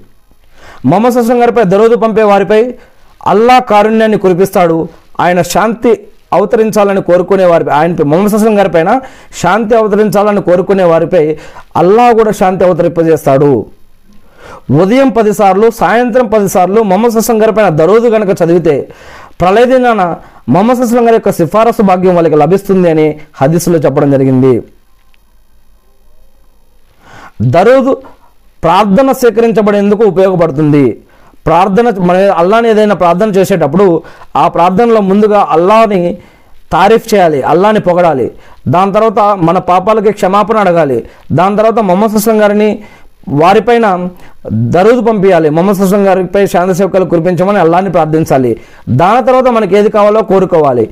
ఈ విధంగా దువా చేయడం వల్ల వారి యొక్క దువా స్వీకరించబడుతుందని అనేక హదీసుల్లో చెప్పడం జరిగింది. అల్లాహు అక్బర్. దరూదు పఠించే వారిపై దేవుడు పదిసార్లు కారుణ్యాన్ని కురిపిస్తాడు అని మమస అస్లం పైన ఒకసారి దరూదు పఠించే వారిపై దేవుడు పదిసార్లు కారుణ్యాన్ని కురిపిస్తాడు. ఒకసారి మమస అస్లం శాంతిని కోరుకునే వారిపై దేవుడు పదిసార్లు శాంతిని అవతరింపజేస్తాడు అని. ఒకసారి దరుదు పడిస్తే కర్మపత్రంలో మన యొక్క కర్మల పత్రంలో పది పుణ్యాలు లభిస్తాయి అని. మొహమ్మద్ సుస్లం గారిపై దరుదు పఠిస్తూ ఉన్నంత వరకు దైవదూతలు అలా ఎవరైతే పడి చదువుతూ ఉంటారో వారి కోసం కారుణ్య ప్రార్థనలు దైవదూతలు మన తరపున ప్రార్థిస్తూ ఉంటారు అని. దైవప్రవక్త మొహమ్మద్ సుస్లంకు సలాం చేస్తే ఆయన తనకు సలాం చేసే వారికి ప్రతి సలాం కూడా లభిస్తుంది అని. ఇలాంటి అనేక వాక్యాలు మనకి కొన్ని కురాన్లోనూ మరికొన్ని హదీసుల్లో కూడా లభిస్తూ ఉంటాయి. అసలు దరూదు అంటే ఏమిటి? దాని యొక్క విశిష్టత గొప్పదనం ఏంటో తన శుభనామం విన్న తర్వాత కూడా మొహమ్మద్ సల్లా అసలం ఈ యొక్క పేరు విన్నా చదివినా రాసిన మరి ఈ యొక్క పేరు విన్న తర్వాత కూడా తనపైన ఎవరైతే దరూదు పఠించారో వాడిని మొహమ్మద్ సస్లం గారు శపించడం జరిగింది. తిరుమిజి హదీస్ గ్రంథంలో హజరత్ అబూ హురేర రజుల్లా గారు చెప్తూ ఉన్నారు మొహమ్మద్ సస్లం గారు ఈ విధంగా శపించారు. తన ముందు నా పేరు ప్రస్తావించబడినప్పటికీ నాపై ఎవరైతే దరూదు పంపడో వాడు నాశనమైపోతాడు. ఇంకా ఏమని శపించారు? పూర్తి రంజాన్ నెల పొంది కూడా రంజాన్ నెలలో బతికి ఉండి కూడా పాపాలను ప్రక్షాళన చేసుకోలేని వాడు నాశనమైపోతాడు. అంటే రంజాన్ నెల ఉండి కూడా ఉపవాసాలు ఉండక దాన ధర్మాలు చేయక తరావీ నమాజులు కానీ లేకపోతే ఇంకేదైనా ఆరాధనలు కానీ ఇంకేదైనా రంజాన్ నెలలో ఉపవాసాలు కానీ ఇంకా అనేక కార్యాల ద్వారా మనం మన పాపాలను క్షమించుకునేటటువంటి అవకాశాలు రంజాన్ నెలలో ఉన్నాయి. రంజాన్ నెలని పొంది కూడా ఎవడైతే తన పాపాలను ప్రక్షాళన చేసుకోలేకపోయాడో వాడు కూడా నాశనం అయిపోతాడని ఇది రెండో విషయం. ఇక మూడో విషయం ఏం చెప్పారు? ముసలి వారైనటువంటి తన తల్లిదండ్రుల్ని పొందినప్పటికీ వారికి ఎవరైతే సేవ చేసుకోరో వారు కూడా స్వర్గంలోకి ప్రవేశించలేకపోయేడు వాడు. వాడు కూడా నాశనం అయిపోతారు ఇలా ముగ్గురు పైన ప్రవక్త మమసృష్ణం గారు శపించడం జరిగింది. ఇది తిరిమిజీ హదీస్ గ్రంథం నుంచి సహీగా తీసుకోవడం జరిగింది. హజరత్ అబూ హురైరా రజల్లా గారి యొక్క హదీస్ హదీస్ని చెప్తూ ఉన్నారు. దైవప్రక్త మొహమ్మద్ సుస్లం గారి యొక్క శుభనామం విన్న తర్వాత ఆయనపై దరోదు పంపని వాణ్ణి జిబ్రీల్ అలుస్లం గారు శపిస్తే గనక అందుకు మొహమ్మద్ సుస్లం గారు కూడా తదాస్తు ఆమీన్ అని కూడా చెప్పడం జరిగింది. అవును. ఈ యొక్క హదీస్ హాకిం సహీహ్లో నుంచి హజరత్ కాబిబిన్ ఉమ్రా ఉజ్రా రజల్లా గారు చెప్పినటువంటి హదీస్. ఒకరోజు మొహమ్మద్ సుస్లం గారు మెంబర్ వేదికపై మెంబర్ను తీసుకొచ్చి ఆయన ముందు పెట్టారు. మేము అలాగే తీసుకొచ్చి పెట్టాం ఆయన ముందు మెంబర్ని. మెంబర్ అంటే తెలుసు కదా మస్జిద్లో ఒకటి రెండు మూడు స్టెప్పులు ఈ విధంగా ఉంటే మెంబర్ ఎక్కి మెంబర్ మీద ఇమాం ఏ విధంగా అయితే బయానిస్తాడో ఇటువంటి ఒక మెంబర్ని మొహమ్మద్ సుస్లం గారు ముందు పెట్టడం జరిగింది ఒకరోజు మొహమ్మద్ సుస్లం గారు అది ఎక్కే ముందు ఆమీన్ ఆమీన్ ఆమీన్ అని చెప్పడం జరిగింది. సహవాళ్ళకి అర్థం కాక ఏమైందని అని అడిగారు. ఆయన వేదిక తొలి మెట్టు ఎక్కేటప్పుడు ఆమీన్ అని అన్నారు రెండో మెట్టు ఎక్కేటప్పుడు ఆమీన్ అన్నారు మూడో మెట్టు ఎక్కేటప్పుడు కూడా ఆమీన్ అన్నారు. ఉపన్యాసం ప్రసంగం ముగించే వేదిక దిగి కిందికి రాగానే శిష్యులు ఆయన్ని ఆశ్చర్యంతో అడిగారు. మీరు ఆ యొక్క వేదిక ఎక్కేటప్పుడు ఈ విధంగా మూడు సార్లు ఆమీన్ అన్నారు. దాని యొక్క అర్థం ఏంటి మొహమ్మద్ సస్లం గారు? చెప్పండి అని అడిగారు. ఇంతకు ముందు మీరు ఎప్పుడు అలా చేయడం మేము చూడలేదు. మరి ఇప్పుడు ఎందుకు అలా చేశారని అడిగారు. అప్పుడు మొహమ్మద్ అస్లం గారు ఏమన్నారంటే జిబ్రిల్ అస్లం గారు వచ్చి రంజాన్ మాసం పొందినప్పటికీ తన పాపాలను ప్రక్షాళన చేసుకోలేని పోయిన వాడు నాశనం అవుగాక అని చెప్పించారు. నేనందుకు ఆమీన్ అని అన్నాను. తర్వాత నేను రెండో మెట్టు ఎక్కినప్పుడు జిబ్రీల్ అల్స్లం గారు తన ముందు మీ యొక్క శుభనామం మొహమ్మద్ అని ఎవరైనా చెప్పినప్పుడు సల్లల్లాహు అలసం కానీ దరూద్ కానీ చిన్నది కానీ పెద్దది ఏదైనా సరే మీ పైన ఎవరైతే దరూద్ పంపలేదో శుభనామం ప్రస్తావించినప్పటికీ మీపై దరూద్ పంపని వాడు నాశనం అయిపోదు అయిపోతాడని చెప్పించారు. అందుకు కూడా నేను ఆమెన్ అని చెప్పాను. ఇక మూడో మెట్టు ఎక్కుతున్నప్పుడు జుబ్రీల్ అస్లం గారు ముసలి వారైన తల్లిదండ్రుల్ని లేక వారిద్దరిలో ఎవరినైనా ఒక్కరిని కూడా పొందినప్పుడు వారికి సేవలు చేసుకోలేని వాడు స్వర్గాన్ని పొందలేకపోయిన వాడు నాశనం అవగాక అని చెప్పించారు. నేను అందుకు కూడా ఆమెనని అని చెప్పాను అని ప్రవక్త మొహమ్మద్ అస్లం గారు చెప్పారు. అల్లాహు అక్బర్. మరి మొహమ్మద్ అస్లం గారిపై దరోదు పంపని వాడు మహా పిసిని గొట్టు అని ప్రవక్త మమస్ అస్లం గారు చెప్పారు అని హజరత్ అలీ రజల్లా గారు తెలియజేస్తూ ఉన్నారు. మహమ్మద్ హసన్ గారిపై దరూద్ పంపకుండా ఉండటం ప్రళయ దినాన దుఃఖదాయకమైనటువంటి ఒక పరిస్థితి అని చెప్పడం జరిగింది. మహమ్మద్ హసన్ గారిపై దరూద్ పఠించకపోతే స్వర్గాన్ని కోల్పోయే ప్రమాదం కూడా ఉంది అని తెలియజేయడం జరుగుతుంది. ప్రార్థన కన్నా ముందు దరోజు పఠించకపోతే ఆ ప్రార్థన అంగీకరించబడదనేటటువంటి కొన్ని హదీసులు కూడా ఉన్నాయి. అంటే మనకి ఇస్లాం గురించి ఈమాన్ గురించి ఇల్ము గురించి ఖురాన్ గురించి ప్రవక్త మొహమ్మద్ సస్లం గారి గురించి తెలియజేయడం జరిగింది కాబట్టి ఆ ప్రవక్తలకు ఇచ్చినటువంటి గొప్పదనం గౌరవం మర్యాద ఇవి అల్లా ఆ యొక్క ప్రవక్తలకి ఇచ్చినటువంటి ప్రత్యేకమైనటువంటి స్థానం అనమాట ఇది. అల్లాని ఆరాధించడం నమాజ్ చేయటం ప్రార్థన చేయటం ఖురాన్ చదవటం ఉపవాసాలు ఉండటం ఇవన్నీ ఆరాధనలో ఎలాగైతే భాగమో అల్లా ఏదైతే చేయమన్నాడో అది కూడా ఆరాధనలో భాగమే. అల్లా దేని నుంచి అయితే ఆగమన్నాడో అది ఆగటం ఆరాధనలో భాగం. అల్లా హలాల్ తినమన్నాడు. హలాల్ తినడం కూడా ఆరాధనలో భాగమే. అల్లా చిరుకు చేద్దన్నాడు చిరుకు నుంచి ఆగడం కూడా ఆరాధనలో భాగమే. అల్లా బిదాత్ చేద్దన్నాడు బిదాత్ నుంచి ఆగిపోవడం కూడా హలాల్లో భాగమే. అల్లా సుబాన తల పాపం చేయొద్దు నేరం చేయొద్దు కుట్రాలు చేయొద్దు మోసం చేయొద్దు. మీ మూలంగా సమాజంలో అల్ల కల్లోలలో సృష్టించవద్దు అన్నాడు. వాటి నుంచి మన మూలంగా అటువంటివి జరగకుండా మనల్ని మనం కాపాడుకోవడం కూడా ఇవన్నీ కూడా ఆరాధనలో భాగమే. ఇలా దరోజు చదవమని చెప్పినటువంటి రూల్ పెట్టింది కూడా అల్లా సుమాతాల ఖురాన్లోనే ఈ యొక్క వాక్యం ఉంది. ఇది కూడా ఆరాధనలో భాగమే అనమాట మనం పెళ్ళి చేసుకోమని చెప్పింది అల్లానే అది ఆరాధనలో భాగమే. సంతానాన్ని కనమని చెప్పింది ఆరాధనలో భాగమే. ఇది కూడా అల్లానే చెప్పారు కాబట్టి. ఇలా దేవుడు చెప్పిన పనులు చేయడం కూడా ఆరాధనలో భాగమే. నమాజ్ ఎలా ఆరాధనో ఉపవాసం ఎలా ఆరాధనో అజుమ్రాలు దాన ధర్మాలు ఎలాగైతే ఆరాధనలో భాగమో ఇలా దేవుడు చెప్పినవి చేయటం దేవుడు దేని నుంచి అయితే ఆగిపోమన్నాడో వాటి నుంచి ఆగిపోవడం ఇవన్నీ కూడా ఆరాధనలో భాగమే అని చెప్పడం జరుగుతుంది. అల్ అల్లా పట్ల సృష్టికర్త అయినటువంటి అల్లా పట్ల భయం భక్తి గౌరవం మర్యాదలతోటి ఆయన ప్రవక్త మొహమ్మద్ సుస్లం గారి ద్వారా ఏ- ద్వారా మనకి ఏదైతే ఖురాన్ మరియు అదిసుల ద్వారా నేర్పారో ఏదైతే చేయమన్నారో అది చేయటం ఏదైతే చేయొద్దన్నారో వాటి నుంచి ఆగిపోవడం కూడా ఇవన్నీ ఆరాధనలో భాగంగా చెప్పడం జరుగుతుంది. అసలు దరూద్ అంటే ఏమిటి? దరోదులో ఏముంటుంది? అని కనుక మనం చూసినట్లయితే మమస సుస్లం గారి ద్వారా రుజువైన దరోదు వచనాలు కొన్ని చూసినట్లయితే మనం చూస్తూ ఉంటాం. అల్లా హుమ్మా సల్లి అలా మొహమ్మదన్ వా అలా ఇలా ఈ విధంగా దరూద్ చదువుతూ ఉంటారు కదా. దాంట్లో ఉన్నటువంటి కొన్ని అర్థాలు నేను మీకు చెప్పడానికి కోసం ప్రయత్నిస్తూ ఉంటాను. ఓ అల్లా ఏ విధంగానైతే నీవు ఇబ్రాహీం అలస్లం గారి పైన కరుణా కటాక్షాలను అవతరింపజేశావో అదేవిధంగా ప్రవక్త మొహమ్మద్ ససం గారి పైన ఆయన సతీమణుల పైన ఆయన సంతానంపై కూడా కరుణా కటాక్షాలను అవతరింపజేయవు వల్ల ఏ విధంగానైతే నీవు ఇబ్రహీం అలసం గారి పైన శుభాలు కురిపించావో అదేవిధంగా ప్రవక్త మొహమ్మద్ అస్లం గారి పైన ఆయన సతీమణుల పైన ఆయన సంతానం పైన కూడా శుభాలను కురిపించు వల్ల నిస్సందేహంగా ఎటువంటి సందేహం లేకుండా నీవు ఎంతో గౌరవనీయుడివి స్వయంగా స్థుతిపాత్రుడి నీవే వల్ల. ఆమీన్. ఇది దరూద్ యొక్క అర్థం. ఇది బుకారి హదీస్ గ్రంథంలో నుంచి తీసుకోవడం జరిగింది. మొహమ్మద్ సుస్లం గారితో మాట్లాడుతూ మా ఓ అల్లా యొక్క ప్రవక్త మేము మీపై ఏ విధంగా దరువు పట్టించాలి? అని అన్నప్పుడు దీనిని మొహమ్మద్ సుస్లం గారు నేర్పించారు అని హజరత్ అబూ హూబ హుమైదా అస్సాయిది రజల్లా గారు ఈ యొక్క హదీస్ని చెప్పారు అని బుకారి హదీస్లో ఈ యొక్క హదీస్ తీసుకోవడం జరిగింది. ఇంకా అల్లాహుమ్మ సల్లి అలా మొహమ్మదిన్ వాలా అలీ మొహమ్మదిన్ కమా సల్లైత అలా ఇబ్రహీమ వాలా అలా ఇబ్రహీమ ఇన్నక హమీదున్ మజీద్.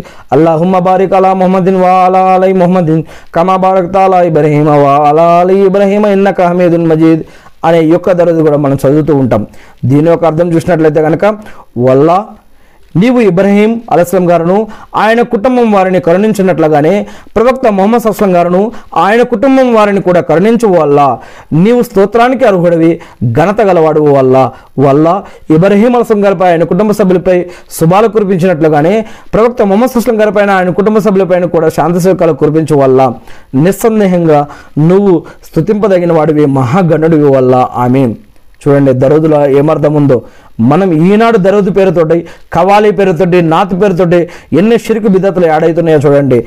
ఇక్కడ ప్రవక్త మొహమ్మద్ గారు నేర్పిన దా దాంట్లో ప్రార్థన ఉంది. ప్రవక్త మొహమ్మద్ గారు నేర్పిన దాంట్లో ప్రార్థన ఉంది. మనం ప్రవక్త మొహమ్మద్ సుస్లం గారి గురించి ఆయన సతీమణుల గురించి ఆయన కుమారుల గురించి ఆయన సహవాల గురించి ఆయన ఉమ్మత గురించి మనం అల్లానే దువా చేస్తున్నాం. ఇక్కడ కొన్ని చూస్తున్నాం అతిగా కొంతమంది చేస్తూ ఉన్నారు. దాంట్లో అనేక రకాల యాడ్ యాడ్స్ అనేక రకాల మిక్సింగ్ చేసి డైరెక్ట్ ప్రవక్త మొహమ్మద్ అస్లం గారిని అడుగుతూ ఉన్నారు. ప్రవక్త మొహమ్మద్ అస్లం గారిని మనం అడగాల్సింది లేకుంటే అల్లానా మనం అడగాల్సింది. ప్రవక్త మొహమ్మద్ అస్లం గారికి మనం దువా చేయాల్సింది లేదా అల్లాకా మనం దువా చేయాల్సింది? ఇక్కడ మొహమ్మద్ అస్లం గారు నేర్పారు మొహమ్మద్ అస్లం గారి తరపున మనం అల్లాకి దువా చేస్తున్నాం. మనం జీవించి ఉన్నాం బ్రతికి ఉన్నాం. మనం అల్లాకి ప్రవక్త మొహమ్మద్ అస్లం గారి కోసం దువా చేస్తూ ఉన్నాం. ఇది దరదులో ఉంది. ఎవరైతే ఇలా చేస్తారో ప్రళయ రోజు అల్లా ప్రవక్త మొహమ్మద్ సుస్లం గారి యొక్క సహాయాన్ని మనకి ఇస్తాడు అని మకామే మొహమ్మద్ని ప్రవక్త మొహమ్మద్ సుస్లం గారికి ఇచ్చినప్పుడు ఆ రోజు మళ్ళీ ఈ విధంగా ఎవరైతే చేస్తారో మనలో ఏదైనా కమిపేసి ఉంటే గనక మన పాపాల మన్నింపు కోసం మనం నరకం నుంచి రక్షింపబడి స్వర్గానికి వెళ్ళేటటువంటి ఏదైనా ఒక చిన్న అవకాశం ఏదైనా కావాలంటే ప్రభుత్వ మొహమ్మద్ ద్వారా అటువంటి వారికి సహాయం దొరికే అవకాశం కూడా మరి ఇటువంటి వారికి లభిస్తుందన్న విషయం. ఏదైతే చెప్పబడిందో అలా చేసిన వారికే లభిస్తుంది అనే విషయం మనకి ఇక్కడ ఖురాన్ మరియు హదీసుల్లో తెలియజేయడం జరుగుతూ ఉంది. మనం స్వర్గానికి వెళ్ళడానికి నమాజులు సదక జకాతులు హజుమ్రాలు ఖురాన్ చదవటము అల్లాహని నమ్మటము ప్రవక్త మొహమ్మద్ సుసం గారు చూపించినట్టు జీవించడము ఇవన్నీ ఉపయోగపడతాయి. కొంతమంది అయ్యో మేము పాపాత్ములం మేము ఎలా ఇవన్నీ చేయగలుగుతాం? అలా చేయగలుగుతాం? ఇవన్నీ మనతో సాధ్యం అని అంటే సాధ్యమనే అల్లా సుమాతల మానవులకి ఒక ప్రత్యేకమైనటువంటి ఇచ్చాడు. మానవుల్లో మళ్ళీ కొంతమందికి కొన్ని బాధ్యతలు కొన్ని ప్రత్యేకతలు ఇచ్చాడు. మీ ప్రయత్నాలు కూడా మీరు చేయండి అని చెప్పడం జరుగుతుంది. ఏమో చెప్పలేం. అల్లా తాలా ఏది నచ్చి ఏది మెచ్చి అల్లా మన అల్లా సుమతల మనల్ని క్షమించి ఎలా స్వర్గంలోకి వేస్తాడో అల్లా ఇష్టం అది. మన ప్రయత్నాలు మనం చేస్తూ ఉండాలి. నాతోటి కాదు నేను అటువంటి నేను అంత అర్హత లేదు అని అనుకు అని ఎవరు అనుకోవద్దు. మన ప్రయత్నం మనం చేస్తూనే ఉండాలి. అందుకే అల్లా చెప్తూ ఉన్నాడు మానవులు తప్పులు చేస్తూ ఉంటారు. కానీ అందుకే మీరు మారండి మీ తప్పు తెలుసుకోండి క్షమాపణ అడగండి మారు మనసు పొందండి. ఇప్పటికైనా ఆ తప్పులు వదిలేయండి. మీరు ఒక తప్పు చేశారంటే దాన్ని ప్రాయశ్చిత్తం చేసుకోండి. లేదా ఉపవాసాలు ఉండండి దాన ధర్మాలు చేయండి లేదా నమాజులు చేయండి వదులు చేసుకోండి లేదా మీ మూలంగా ఎవరైతే నష్టపోయారో వాళ్ళని వెళ్ళి క్షమాపణ అడగండి. వారితో వారికి కావాల్సిన సహాయ సహకారాలు అందించండి. లేదా మీరు అక్కడ ప్రాయశ్చిత్తం అన్న చేసుకోండి క్షమాపణ అడగండి దాన ధర్మాలు అన్న చేయండి నమాజ్ అన్న చేయండి అజుమ్రాలు అన్న చేయండి కురాన్ చదవండి. ఇలా మారు మనసు పొందండి మళ్ళా పనులు చేయకో చేయకండి అని. ఇలాంటి అవకాశాలు దేవుడు కల్పిస్తూ ఉన్నాడు మనకి. మనతోటి కాదు మనం చేయలేమని అనుకునేటటువంటి ఆలోచనతో మనం ఉండొద్దు. మనకి అల్లాహ్ సుబాతాల మనల్ని పుట్టించాడు మనకి అనేక రకాల అవకాశాలు కూడా ఇచ్చాడు. ఇవన్నీ ఖురాన్ ద్వారా ప్రవక్త మొహమ్మద్ అస్లం గారి ద్వారా మనకి నేర్పాడు. ఇలా ప్రతి యుగంలో ప్రతి కాలంలో ప్రతి చరిత్రలో వారి వారి భాషల్లోనే ప్రవక్తలను వారిలో నుంచే ఎన్నుకొని వారికి మంచి చెడు పాపం పుణ్యం హరాం హలాల్ షిర్కు బిదత్ జరిగేవి జరగబోయేవి జరుగుతున్నవి. స్వర్గం అంటే ఏంటి నరకం అంటే ఏంటి మన కని కంటికి కనిపించేవి కంటికి కనిపించే అనేక గైబ్గా ఇల్ము వారి ద్వారా మనకు నేర్పించి మనకు తెలియజేసి వీటినన్నిటి నుంచి రక్షింపబడండి అని మనకి ముందే కొన్నిటిని నేర్పారు కొన్నిటి నుంచి హెచ్చరించారు కొన్ని తెలియజేశారు కొన్ని అర్థం చేసుకోమని చెప్పారు. ఇవన్నీ ప్రవక్తల ద్వారా మనకి నేర్పడం జరిగింది. ఇలా అనేక కాలాల్లో అనేక యుగాలలో అనేక చరిత్రల్లో మనలో నుంచే ప్రవక్తలను ఎన్నుకొని ఈ విధంగా చేయడం జరిగింది అని అల్లాహ్ సుబాతాల తెలియజేయడం జరుగుతూ ఉంది. కురాన్ మరియు హదీసుల్లో. ఇలానే ఇలా వచ్చిన ప్రవక్తల్లోనే ఇలా అనేక మంది ప్రవక్తలు వచ్చారు. అనేక మంది ప్రవక్తలు వచ్చారు. వారిలో చివరి ప్రవక్త ప్రవక్త మొహమ్మద్ సల్లల్లాహు అలస్లం గారని మనం కురాన్ మరియు హదీసుల ఆధారంగా తెలుసుకుంటూ ఉన్నాం. సరే ప్రవక్త మొహమ్మద్ సస్లం గారి యొక్క శిష్యుల్లో కొంతమంది శిష్యులు అబూబకర్ సిద్దిక్ రజల్లా గారు ఉమర్ ఫారూక్ రజల్లా గారు ఉస్మాన్ గనీ రజల్లా గారు అలీ ముర్తుజా రజల్లా గారు ఖాలిద్ బిన్ వలీద్ రజల్లా గారు అంబర్ బిన్ ఆస్ రజల్లా గారు ఇక్రమా బిన్ అబూ జహల్ రజల్లా గారు జైద్ బిన్ హారిస్ రజల్లా గారు ఉసామా బిన్ జైద్ రజల్లా గారు బిలాల్ రజల్లా గారు. వీళ్ళు ఎవరైనా మిలాదుల్ నబీలు చేశారా? చేయమన్నారా?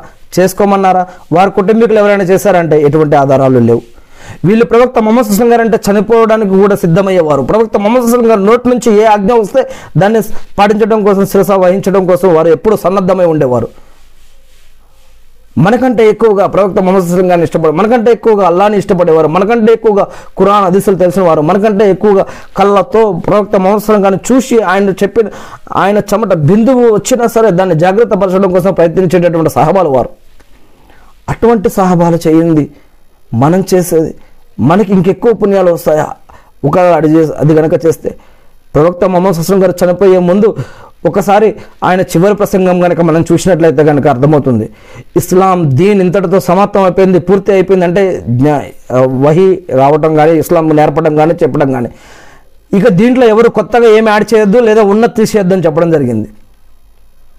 ఇక మనం ఇంకా మొహమ్మద్ హసన్ గారి శిష్యులు సయద్ బిన్ జైద్ రజల్లా గారు ఉమర్ బిన్ సాద్ రజల్లా గారు అబు దర్దా అన్సారీ రజల్లా గారు సాద్ బిన్ అబీ వక్కాస్ రజల్లా గారు వషీ బిన్ హరబ్ రజల్లా గారు Abbad bin Bishr Ammar bin Yasir Jafar Tayyar Hamza bin Abu Talib Zimad Tufail bin Amr Dausi Abdullah bin హజాఫర్ అజాఫర్ రజల్లా గారు వీళ్ళందరూ కూడా అల్లా వీళ్ళందరిపై శాంతజకాలు కురిపించుగాక వీళ్ళందరూ ఎవరు మన మినాదుల్ నబీ చేయలేదే ఉమర్ బిన్ వహబ్ సుమావి బిన్ ఉసల్ Masood bin Umar Abu Salma Suraqa bin Malik Abu Ayyub Ansari Abdullah bin హజస్ Abu Ubaida bin Jirra రజల్లా గారు అబ్దుల్లా బిన్ మసూద్ రజల్లా గారు సాబిత్ బిన్ కైస్ రజల్లా గారు సల్మాన్ ఫార్సీ రజల్లా గారు సుహైబ్ రోమి రజల్లా గారు అద్ది బిన్ హాతిమ్ తాయి రజల్లా గారు అబూజీర్ గిఫారీ రజల్లా గారు అబ్దుల్లా బిన్ ఉమా ఉమ్మే ముక్తుమ్ రజల్లా గారు మజాజా ఇబ్నే సౌర్ రజల్లా గారు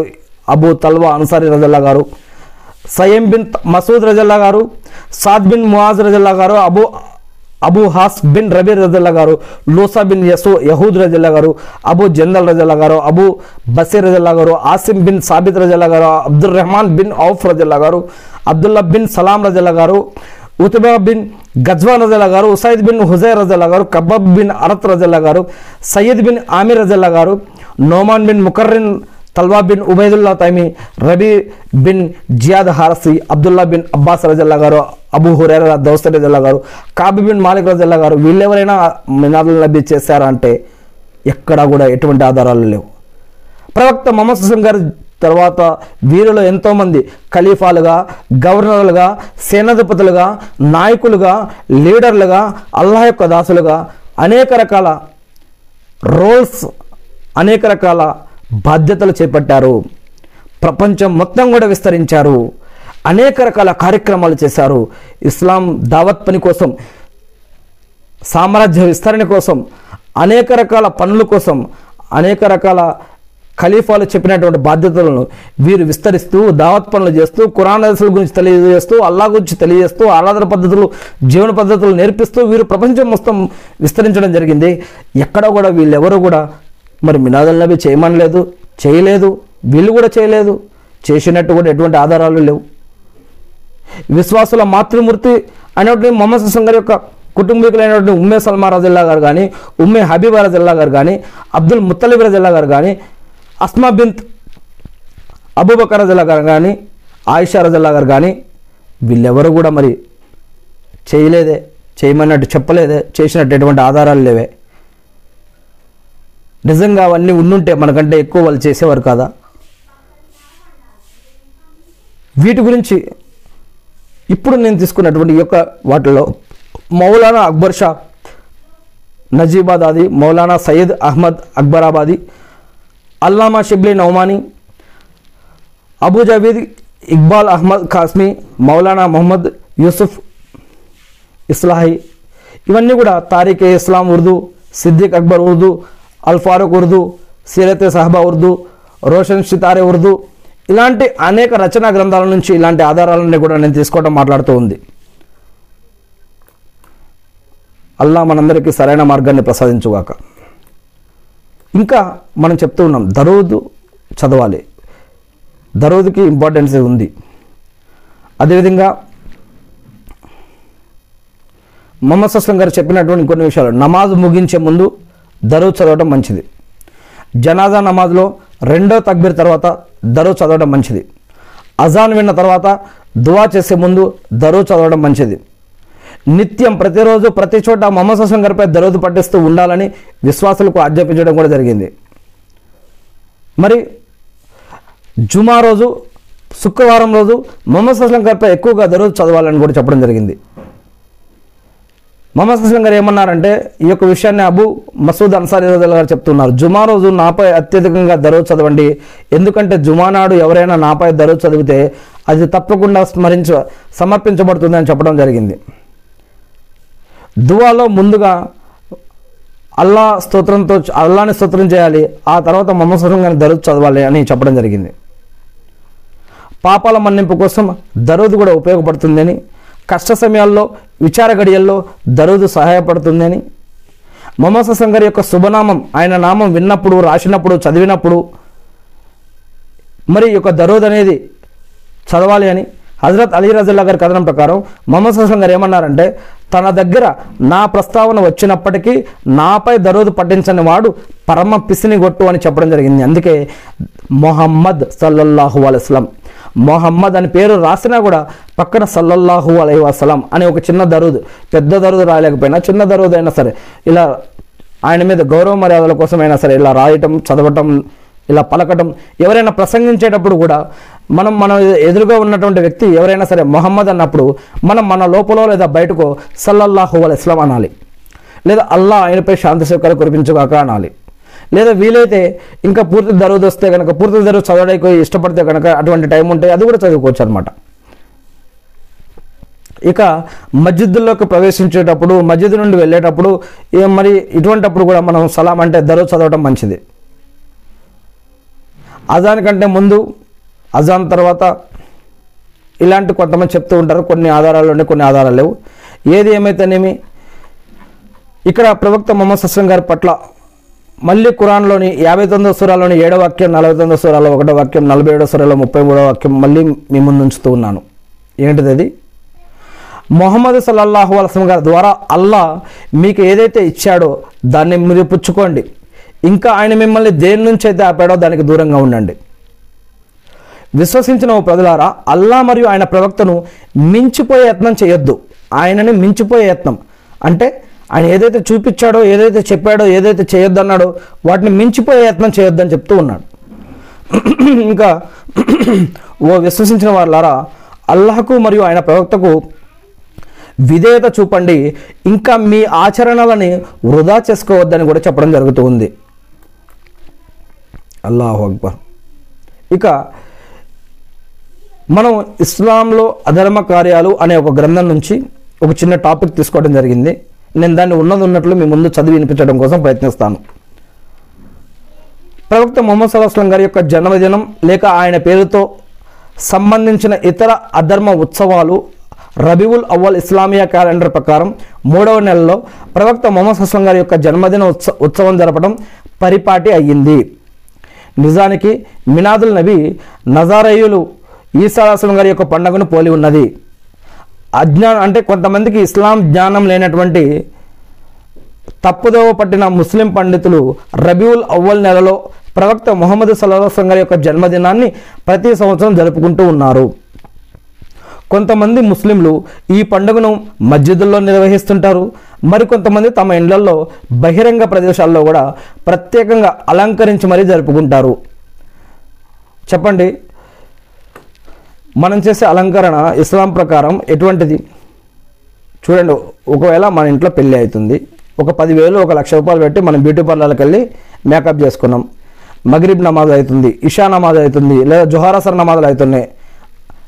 ఇప్పుడు మేకప్ చెడిపోతుంది అని చెప్పేసి మనం వధువు చేసుకోమా? మనకి గ్యాస్ రావడం కానీ టాయిలెట్కి వెళ్ళటం కానీ వధువు ఊడిపోవడం కానీ ఇటువంటివి జరగవా? అంటే ఇప్పుడు మనకి నమాజ్ ముఖ్యమా ఇది ముఖ్యమా? పెండ్లి అనేది సున్నత ప్రకారం చేసుకోవాలా? మరి ఎలా చేసుకోవాలి?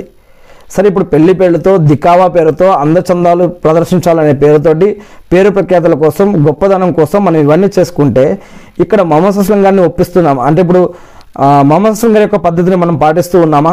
లేదా అల్లా అల్లా ప్రవక్త ద్వారా కురాన్ ఆదేశాల ద్వారా మనకి ఏదైతే ధర్మం నేర్పా నేర్పాడో ఏదైతే ఇస్లాం నేర్పాడో ఆ యొక్క పద్ధతి ప్రకారం మనం ఉన్నామా?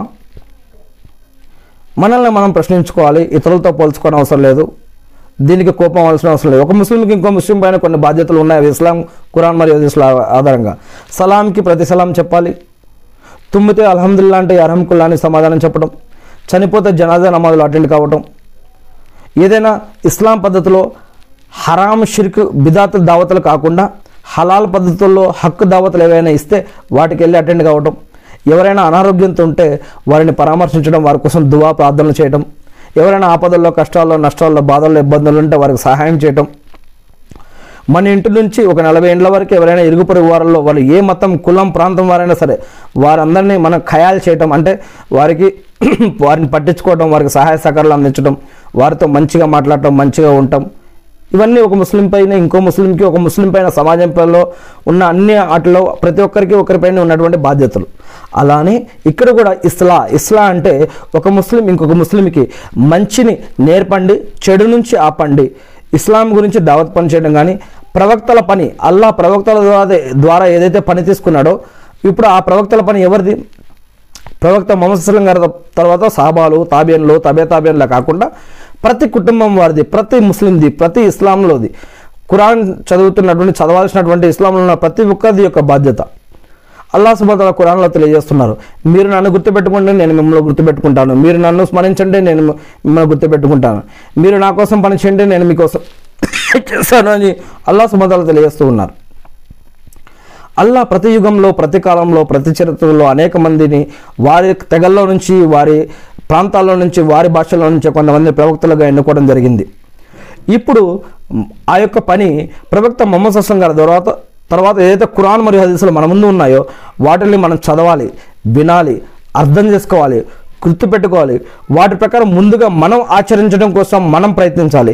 దాని తర్వాత మనం ఏ పని చేస్తున్నాం? ఒక డాక్టరా ఇంజనీరా కలెక్టరా?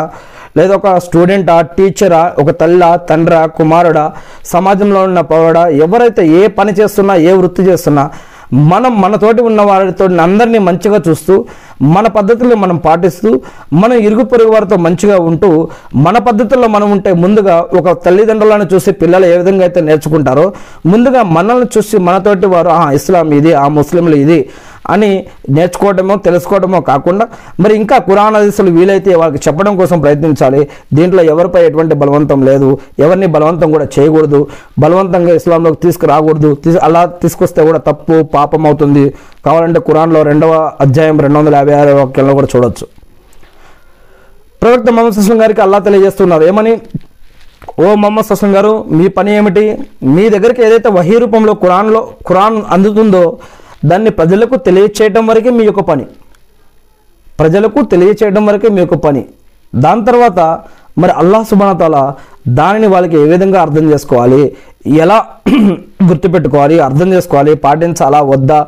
వారికి సన్మార్గం ఇవ్వాలా? వద్దా? ఇదంతా అల్లా ఇష్టం. మీ దగ్గరికి వచ్చినటువంటి ఈ యొక్క కురాన్ని మీరు ప్రజలకు తెలియజేయడం వరకే మీ యొక్క పని అని చెప్పడం జరిగింది. ఎవరిని ఎవరికి తీసుకురావాల్సిన అవసరం కానీ బా లేదు ఇక్కడ. జస్ట్ తెలియజేయడం వరకే మన పని అని చెప్పడం జరిగింది ఇక్కడ. ఇంకా మొహమ్మద్ హసన్ గారికి ఈ విధంగా కూడా కురాన్లో ఒక వాక్ వాక్యాన్ని చెప్పడం జరిగింది అల్లా సుబాదల ఓ మొహమ్మద్ హసన్ గారు మీరు వారి కోసం ఏడ్చి ఏడ్చి చనిపోతారా ఏమిటి? మీ పని ఏమిటి? మీ దగ్గరికి అందేది వారికి తెలియజేసి వదిలేయటం వరకే మీ యొక్క పని. అని కూడా చెప్పడం జరిగింది. అంటే ఈ యొక్క కురాన్ని వారికి తెలియజేయడం వరకే పని అనమాట ఇక్కడ మనం ఏదైతే ఇస్లాంలో షిరికు బిదతు హరాము హలాలు అని చెప్పుకుంటూ ఉన్నామో ఒక ముస్లిం ఇంకొక ముస్లింని సలాం ఎలా చెప్పుకుంటున్నాం? సలాం యొక్క అర్థం ఏంటి? అల్లా మిమ్మల్ని ఇహలోకంలో సమాధి జీవితంలో పరలోకంలో అన్ని వేళలా అన్నింటిలో కాపాడాలి రక్షించాలి మీ పాపాలు క్షమించాలి మీకు స్వర్గభాగ్యం ప్రసాదించాలి ఇలాంటి అనేక ప్రార్థన దువ్వాలు అన్నీ కలగలిపింది ఈ యొక్క సలాం. మరి ఈ యొక్క షిరిక్ నుంచి ఆపుకోవటం బిదాత నుంచి ఆపుకోవటం మంచి మార్గంలోకి పిలవటం స్వర్గానికి పిలే మేమే కాదు మీరు కూడా రండి అని చెప్పి పిలవటం ఇవన్నీ కూడా ప్రతి ముస్లిం యొక్క ఇంకొక ముస్లింపై ఉన్నటువంటి బాధ్యతలు. అలానే ఇలాంటి కొన్ని కార్యక్రమాలు ఏవైనా ఉంటే కనుక అవి ఖురాన్ మరియు హదీసులలో లేనటువంటి విషయాలు ఉంటే అవి తెలియజేయటం మాట్లాడుకోవటం డిస్కషన్ చేయటం చెప్పుకోవటం ఇది కూడా ఇస్లాంలో ఒక మంచి పద్ధతి ఒక భావం అని చెప్పి చెప్పడం జరుగుతుంది ఇలానే మరి మినాదుల నబి ఇంతకుముందు ఎవరు చేయలేదు చేయమనలేదు. దాని ద్వారా మనకేంటి లాభము? మనం ప్రవక్త మొహమ్మద్ గారు ఏవైతే చేయమన్నారో అవి చేయాలి. ప్రవక్త మొహమ్మద్ గారు చూపించినవి వద్దన్నవి చేయమన్నవి మనకి చేయకూడదని కురాన్ మరియు అదేశాల ద్వారా ఉన్నటువంటి వాక్యాలని ఇక్కడ ముందు పెట్టడం జరుగుతుంది అంతవరకే అన్నమాట. మరి ఈ మినాదుల నబి పేరుతోటి ఎంత డబ్బు ఖర్చు చేస్తున్నారు? ఎంత సమయం వృధా అవుతుంది? ఎన్ని డెకరేషన్లు లైటింగ్లు మన ఇస్లామిక్ పండుగలన్నీ కూడా పండుగ రోజుల్లో మనం ఉపవాసాలు ఉండం. కానీ మొహమ్మద్ అస్లం గారు ఆయన సోమవారం రోజు పుట్టారని చెప్పి ఉపవాసం ఉన్నానని ఒక అదేశంలో చెప్పడం జరిగింది. ఆ ఉపవాసం రోజు మనం దావతులు పండుగలు అవన్నీ చేసుకుంటాం. ఇంకోటి పండగ నమాజ్ అంటే మనం ఉదయం ఈద్ నమాజ్కి వెళ్ళి చేసుకుంటాం. ఇక్కడ రాత్రులలో ఉరుసులు జురుసులు లైటింగ్లు కవాలీలు నాతులు ర్యాలీలు జరుగుతూ ఉన్నాయి. ఇది ఎందుకు ఇవన్నీ? ఏ దీనివల్ల లాభం ఏంటి? దీనివల్ల వచ్చేది ఏంటి? దీనివల్ల ఒక కురాన్ వాక్యం ఎవరికన్నా నేర్పిస్తున్నామా? ఒక అదీస్ ఎవరికన్నా నేర్పిస్తున్నామా? ఇస్లాంలో దికావా అంటే దికావా ఇస్లాంలో లేదు. చూపు చూపించుకోవడం గొప్పలు చెప్పుకోవడం గర్వహంకారాలు ప్రదర్శించడం ఇవన్నీ ఇస్లాంలో లేవు. ప్రవక్త మొహమ్మద్ అస్లం గారు కూడా సింపుల్గా ఉండేది. ఎలా అంటే ఎవరైనా బయట దేశం నుంచి ఒక రాజులు కానీ బయట దేశం నుంచి ఒక తెగ తెగలు కులాలు వేరే దేశస్తులు వ్యాపారస్తులు వచ్చి మక్కా మదీనాలో ఎక్కడైనా ప్రవక్త మొహమ్మద్ సస్లం గారు ఉంటే ఆడ గుంపులో ఉంటే మొహమ్మద్ సస్లం గారు ఎవరో గుర్తుపెట్టడానికి వాళ్ళకి అర్థంగా అర్థమయ్యేది కాదు. ఎందుకంటే ఆయన కూడా ప్రజలు ప్రజల్లో ఒక నార్మల్ మామూలు మనిషిలాగా అందరితో కలిసిమెలిసి అందరితో ఎక్కడో ఉండేటోడు మొహమ్మద్ అస్లం గారు. మరి అక్కడ ఒక- ఒక అక్కడ కొంతమందిని అడిగితే కానీ అప్పుడు చెప్పరు ఆయన మొహమ్మద్ అస్లం గారు అని అప్పుడు తెలిసేది కాదు. ఎందుకంటే అంత సింప్లసిటీ అంత అంత సింపుల్గా ఉండేవారు మమ అస్లం గారు. ఇక్కడ మన స్టేజ్ వేరు మన రేంజ్ వేరు మన గొప్ప వేరు మన బట్టలు మన దుస్తులు మన ఫ్రెండ్షిప్ మన చుట్టాలు మన బంధువులు ఇలా మన వ్యాపారాలు ఎవరికి వారు వారికి తగ్గ రేంజ్లో స్నేహాలు వారి తగ్గ రేంజ్లో బంధుత్వాలు వారు తగ్గ రేంజ్లో హోటళ్ళు వారి తగ్గ రేంజ్లో ఖర్చు పెట్టడం వేరే వేరే వాళ్ళ చిన్నోళ్ళతో సరిగ్గా మాట్లాడుకోవడం పెద్దవాళ్ళకి సలాం చెప్పకపోవడం ఇలా కొంతమంది కొంతమంది వాళ్ళ వాళ్ళకి సలామాలు చెప్పుకోవటం వేరే వాళ్ళకి సలాం చేయకపోవడం ఎదురెదురుగా గడ్డపూలు టోపీలు ఈరోజు ఎదురెదురుగా అయినా కూడా సలాములు చెప్పుకోకుండా ఎవరో ఇవ్వడం మాకు తెలియదు అన్నట్టు ఎవరికాళ్ళు ముఖం అటు ఇటు తిప్పుకుంటూ వెళ్ళిపోవడం ఇవన్నీ ఏమేమో మనకి నేర్పిన ఇస్లాం ఇదేనా? మొహమ్మద్ అస్లం గారు నేర్పిన ఇస్లాం ఏంటిది? మరి ఇక్కడ ఎక్కడ ఇస్లాం పాటించకుండా ఇక్కడ ఎక్కడ మొహమ్మద్ అస్లం గారు చెప్పిన పద్ధతులు పట్టించుకోకుండా ఖాళీ కొన్ని కార్యక్రమాలు కొన్ని స్పెషల్ ప్రోగ్రాములు చేసుకుంటామనంటే ఇది ఎంతవరకు కరెక్టు? ప్రవక్త మొహమ్మద్ అస్లం గారు చిన్నపిల్లలకు కూడా ముందే మొహమ్మద్ అస్లం గారు వారికంటే ముందే మొహమ్మద్ అస్లం గారు సలాం చేయడం కోసం ప్రయత్నించేవారు ఒకప్పుడు కాలంలో ప్రవక్త మొహమ్మద్ అస్లం గారు కానీ ము- ముస్లింలను కానీ దూరం నుంచే చూసి పలానా వ్యక్తి ముస్లిం అని గుర్తుపెట్టేవారు. ఈరోజు ఏం చూసి మనల్ని ముస్లిం అని దూరం నుంచి కాదు దగ్గరున్నా కూడా వారు ముస్లింలో కాదు అర్థం కావట్లేదు. మన చదువులు మన జాబులు మన రిలేషన్షిప్లు మన బంధుత్వాలు మనం పదిగే మనం పెరిగి ఉన్నటువంటి సొసైటీలు ఏం వేరే వాళ్ళతో పోల్చుకొని మనం బతుకుతూ వేరే వాళ్ళ ఆలోచనలతో మనం కంపేర్ చేసుకుంటూ మన ధర్మాన్ని మన దీనిని మన ఇస్లాంని చిన్నచూపు మనల్నే చూసుకుంటూ ఎటుపోతున్నాం ఏంటి? అల్లా దగ్గర నిలబడ్డప్పుడు ఆ రోజు సమాధానం ఏం చెప్పుకోవాలి? అల్లా సుబతాల కురాన్లో ఒక వాక్య- వాక్యం ఒక్కొక్కసారి కాదు అనేక వాక్యాలు చెప్తున్నారు. ఓ ముస్లింలారా ఓ విశ్వాసులారా మిమ్మల్ని మీ కుటుంబీకులని ఆ నరకాగ్ని నుంచి కాపాడుకోండి. ఇంకొక వాక్యంలో ఎవరు ఏ రోజు ఆ రోజు ప్రళయ దినం రోజో తీర్పు దినం రోజో లేదా చనిపోయిన రోజో చనిపోయే రోజో లేదా కబర్లోకి వెళ్ళే రోజో లేదా ప్రళయ దినం రోజో లేపబడిన రోజో ఏ రోజు మొత్తానికి అల్లా సమాధానం చెప్తున్నారు. ఆ రోజు ఎవరు ఎవరికి ఏ విధంగా ఉపయోగపడని ఉపయోగపడలేని ఎవరి సహాయము ఎవరికి ఇవ్వలేని ఇవ్వబడని ఆ రోజు కోసం భయపడండి అని అల్లా సుమాతల తెలియజేస్తున్నారు ఇంకా మీ కడుపులని నరకాగ్నితో నింపుకోకండి నా ఆయుధులని అమ్మి సొమ్ము చేసుకోకండి అని చెప్పడం జరుగుతుంది. ఈరోజు మనం చూస్తూ ఉన్నాం అనేక మందిని. కొంతమంది నేను మదరసాలను తప్పు పట్టలేదు. నేను ముస్లింలని తప్పు పట్టలేదు. ఇమాములని మౌల్వీలని ముఫ్తీలని ఎవరిని తప్పు పట్టట్లేదు నేను. కానీ కొంతమందిని చూస్తున్నా. మనం చూస్తూ ఉన్నాం. మగ్రిబ్ టైం అయితే ఉంటుంది. కానీ వాళ్ళు కొంతమంది సైకిల్ వేసుకొని కొంతమంది నడుచుకుంటా వేరే దగ్గర అరబ్బీ చదివిపోయాలని పోతూ ఉంటారు. కానీ అక్కడ మసీదులో అజాన్ అవుతూ ఉంటుంది. నమాజులు చదువుతూ ఉంటారు. ఇక్కడ ఈడేమో షాపుల్లో కూర్చొని కొంతమంది కనిపిస్తారు. కొంతమంది షాపుల్లోకి వెళ్ళి కురాన్ ఖతం చేయాలని చెప్పి ఆడ ఖతం చేస్తూ ఉంటారు. కొంతమంది షా షాపుల ఓపెనింగ్లకి ఇండ్ల ఓపెనింగ్లకి ఫంక్షన్లకి పార్టీలకి వెళ్తూ ఉంటారు. కొంతమంది అరబ్బీ వేరే వాళ్ళకి నేర్పించాలని వెళ్తూ ఉంటారు. వాళ్ళు టోపీలు పెట్టుకొని ఉంటారు. కొంతమంది గడ్డాలు పెట్టుకొని ఉంటారు. కొంతమంది ఏమేమో చేసుకుంటూ ఉంటారు. కానీ అక్కడ నమాజులు అవుతూ ఉంటాయి. ఆడ మస్జిదుల్లో మస్జిదుల్లో మాత్రం కొంతమంది కనిపించారు మస్జిదుల్లో కొంతమంది ఉంటారు. ఇటువంటి పద్ధతులన్నీ మొహమ్మద్ సుస్లం గారు ఉన్నప్పుడు ఉన్నాయా? సహబాల సమయంలో ఇవన్నీ ఉన్నాయా? ఖురాన్ కథం చేయడం ఎవరైనా చనిపోతే ఖురాన్ కథం చేయడం కానీ ఇండ్లలోకి వెళ్ళేటప్పుడు కానీ ఇల్లు కట్టేటప్పుడు కానీ దుకాణాలు ఓపెనింగ్ అప్పుడు కానీ లేదా ప్రతిరోజు వేరే వాళ్ళు ఎవరో షాపుకి వచ్చి ఖురాన్ని కథం చేస్తా ఖురాన్ చదివి కొంచెం కొంచెం వెళ్ళిపోతూ ఉంటారు. వీళ్ళకి నెలకి మళ్ళీ ఇంతనే కొంచెం డబ్బులు ఇస్తూ ఉంటారు. ఇవన్నీ నిజంగా ఇస్లాంలో ఉన్నాయా? అల్లా సుమనతల మరి చెప్పింది ఏంటిది? మీ యొక్క పుట్టలని నా ఆయుతులు అమ్మి సొమ్ము చేసుకోకండి మీ యొక్క పుట్టలని నరకాగ్నితో నింపుకోకండి అని చెప్తూ ఉన్నారు. మనకొచ్చిన ఒక్క వాక్యమైనా మనం చదువుకొని దువా చేసుకుంటే సరిపోదా? పోనీ మనం ప్రయత్నించాలా లేదా? మనం ఒక వాక్యం నేర్చుకోవాలి ఒక ఆయుధం నేర్చుకోవాలి ఒక దువా నేర్చుకోవాలని మన ప్రయత్నం మనం చేయాలి కదా? మనం ఒక రెండు రకాల నమాజ్ చదువుకొని దువా చేసుకుంటే సరిపోతుంది కదా? ఎవరో వచ్చి ఇటువంటి సిస్టంలు ఈ పద్ధతులు ఇవన్నీ ఇస్లాంలో ఉన్నాయా? ఈ బాబాల సిస్టంలు సమాధుల సిస్టంలు తావీదుల సిస్టంలు ఇవన్నీ ఇస్లాంలో ఉన్నాయా? ఇప్పుడు వరకు నేను అనేక మంది సహవాళ్ళ పేర్లు చెప్పాను కదా వాళ్ళల్లో ఎవరైనా ఇవి చేశారా చేయమన్నారా? ఇంకా ఇటువంటి వాటిలన్నింటినీ వాళ్ళు నిర్మూలించడం కూడా జరిగింది కొన్ని సహబాల చరిత్ర. కావాలంటే మీరు ఇంతకుముందు దీని గురించి మనం ఇక్కడ ప్రసంగంలో చెప్పుకున్న ఈ యొక్క విషయాలు కొన్ని ఆల్రెడీ మనం చూస్తున్న ఈ యొక్క ఛానల్లో మనకి ఆల్రెడీ ఉన్నాయి చూడండి మీరు ఆధారాలతో సహా. ఏ గ్రంథం నుంచి ఎక్కడి నుంచి ఎవరు చెప్పారు అని కూడా తీసుకోవడం జరిగింది అవన్నీ కూడా. ఇకపోతే ఈరోజు చెప్పుకుంటుంది మనం మిన్నాదుల్ నబీ గురించి. మినాదుల్ నబీ ఇస్లాం ధర్మంలో నూతన ఒక కల్పితంగా పుట్టడమే కాకుండా ఇటువంటి పండుగల్లో ప్రవక్త మొహమ్మద్ అస్లం గారును మితిమీరి స్థుతించే అనేక కవితాగానాలు కవాలీలు నాతలు మ్యూజిక్లు ప్రవక్త మొహమ్మద్ అస్లం గారును సహాయం కోసం అర్థించటం మొదలైన అనేక విధాల బహు దైవ ఆరాధన పద్ధతులు అసహ్యకరమైన పద్ధతులు కూడా చోటు చేసుకుంటూ ఉన్నాయి. అయితే ప్రవక్త మొహమ్మద్ సుస్లం గారు స్వయంగా ఇలాంటి వాటిని నిషేధించారు. మూడు వేల నూట ఎనభై తొమ్మిదవ హదీస్. బుకారి హదీస్ గ్రంథం. మీరు నన్ను పొగటంలో హద్దు మీరవద్దు. ఎలాగైతే నజరేయులు మరియమ్మ కుమారుడైన ఈసాలసం గారి పట్ల హద్దు మీరి పొగడతల్లో ముంచారో మీరు అలా నా పట్ల చేయకండి. నిజంగా నేను అల్లా యొక్క దాసుడును మాత్రమే. కనుక మీరు నన్ను అల్లా దాసుడు మరియు ఆయన ప్రవక్త అని మాత్రమే అనండి. ప్రవక్త మొహమ్మద్ హసన్ గారు చెప్పినటువంటి వాక్యం బుకారి హదీస్ గ్రంథం మూడు వేల నూట ఎనభై తొమ్మిదవ హదీస్ మినాదుల్ నబీ రాత్రి డప్పులతో మరియు ఇతర సుఫీల వాడే సంగీత వాయిద్యాలతో చెవులకి ఇంపైన మరియు మృదువైన పాటలతో కూడిన జన్మదిన పండుగకు ప్రవక్త మొహమ్మద్ సల్లల్లాహస్లం గారు స్వయంగా హాజరవుతారని అనేక రకాల అపోహలు ఆలోచనలు కల్పితాలలో పడి ఉంటారు కొంతమంది. అంతేకాకుండా ఇటువంటి పండుగలలో స్త్రీ పురుషులు కూడా కలుస్తూ ఉంటారు. ఏం మసీదుకి వెళ్ళి నమాజ్ చేసుకునే దగ్గర అయితే మాత్రం అనేక రకాల అబ్జెక్షన్లు చెప్తారు. మార్కెట్కి వెళ్ళినా షాపింగ్లకి జాబులకి చదువులకి వెళ్ళే దగ్గర మాత్రం ఎటువంటి రూల్స్ ఉండవు. నమాజ్కి వెళ్ళే దగ్గర మాత్రం ఈ రూల్స్ అన్నీ పెడతారు. మస్జిదులకు వెళ్ళే దగ్గర మాత్రం అయ్యో స్త్రీలు పురుషులు అనే రూల్ పెడతారు. ఏ మొహమ్మద్ హుస్సేన్ గారు ఉన్నప్పుడు చేయలేదా?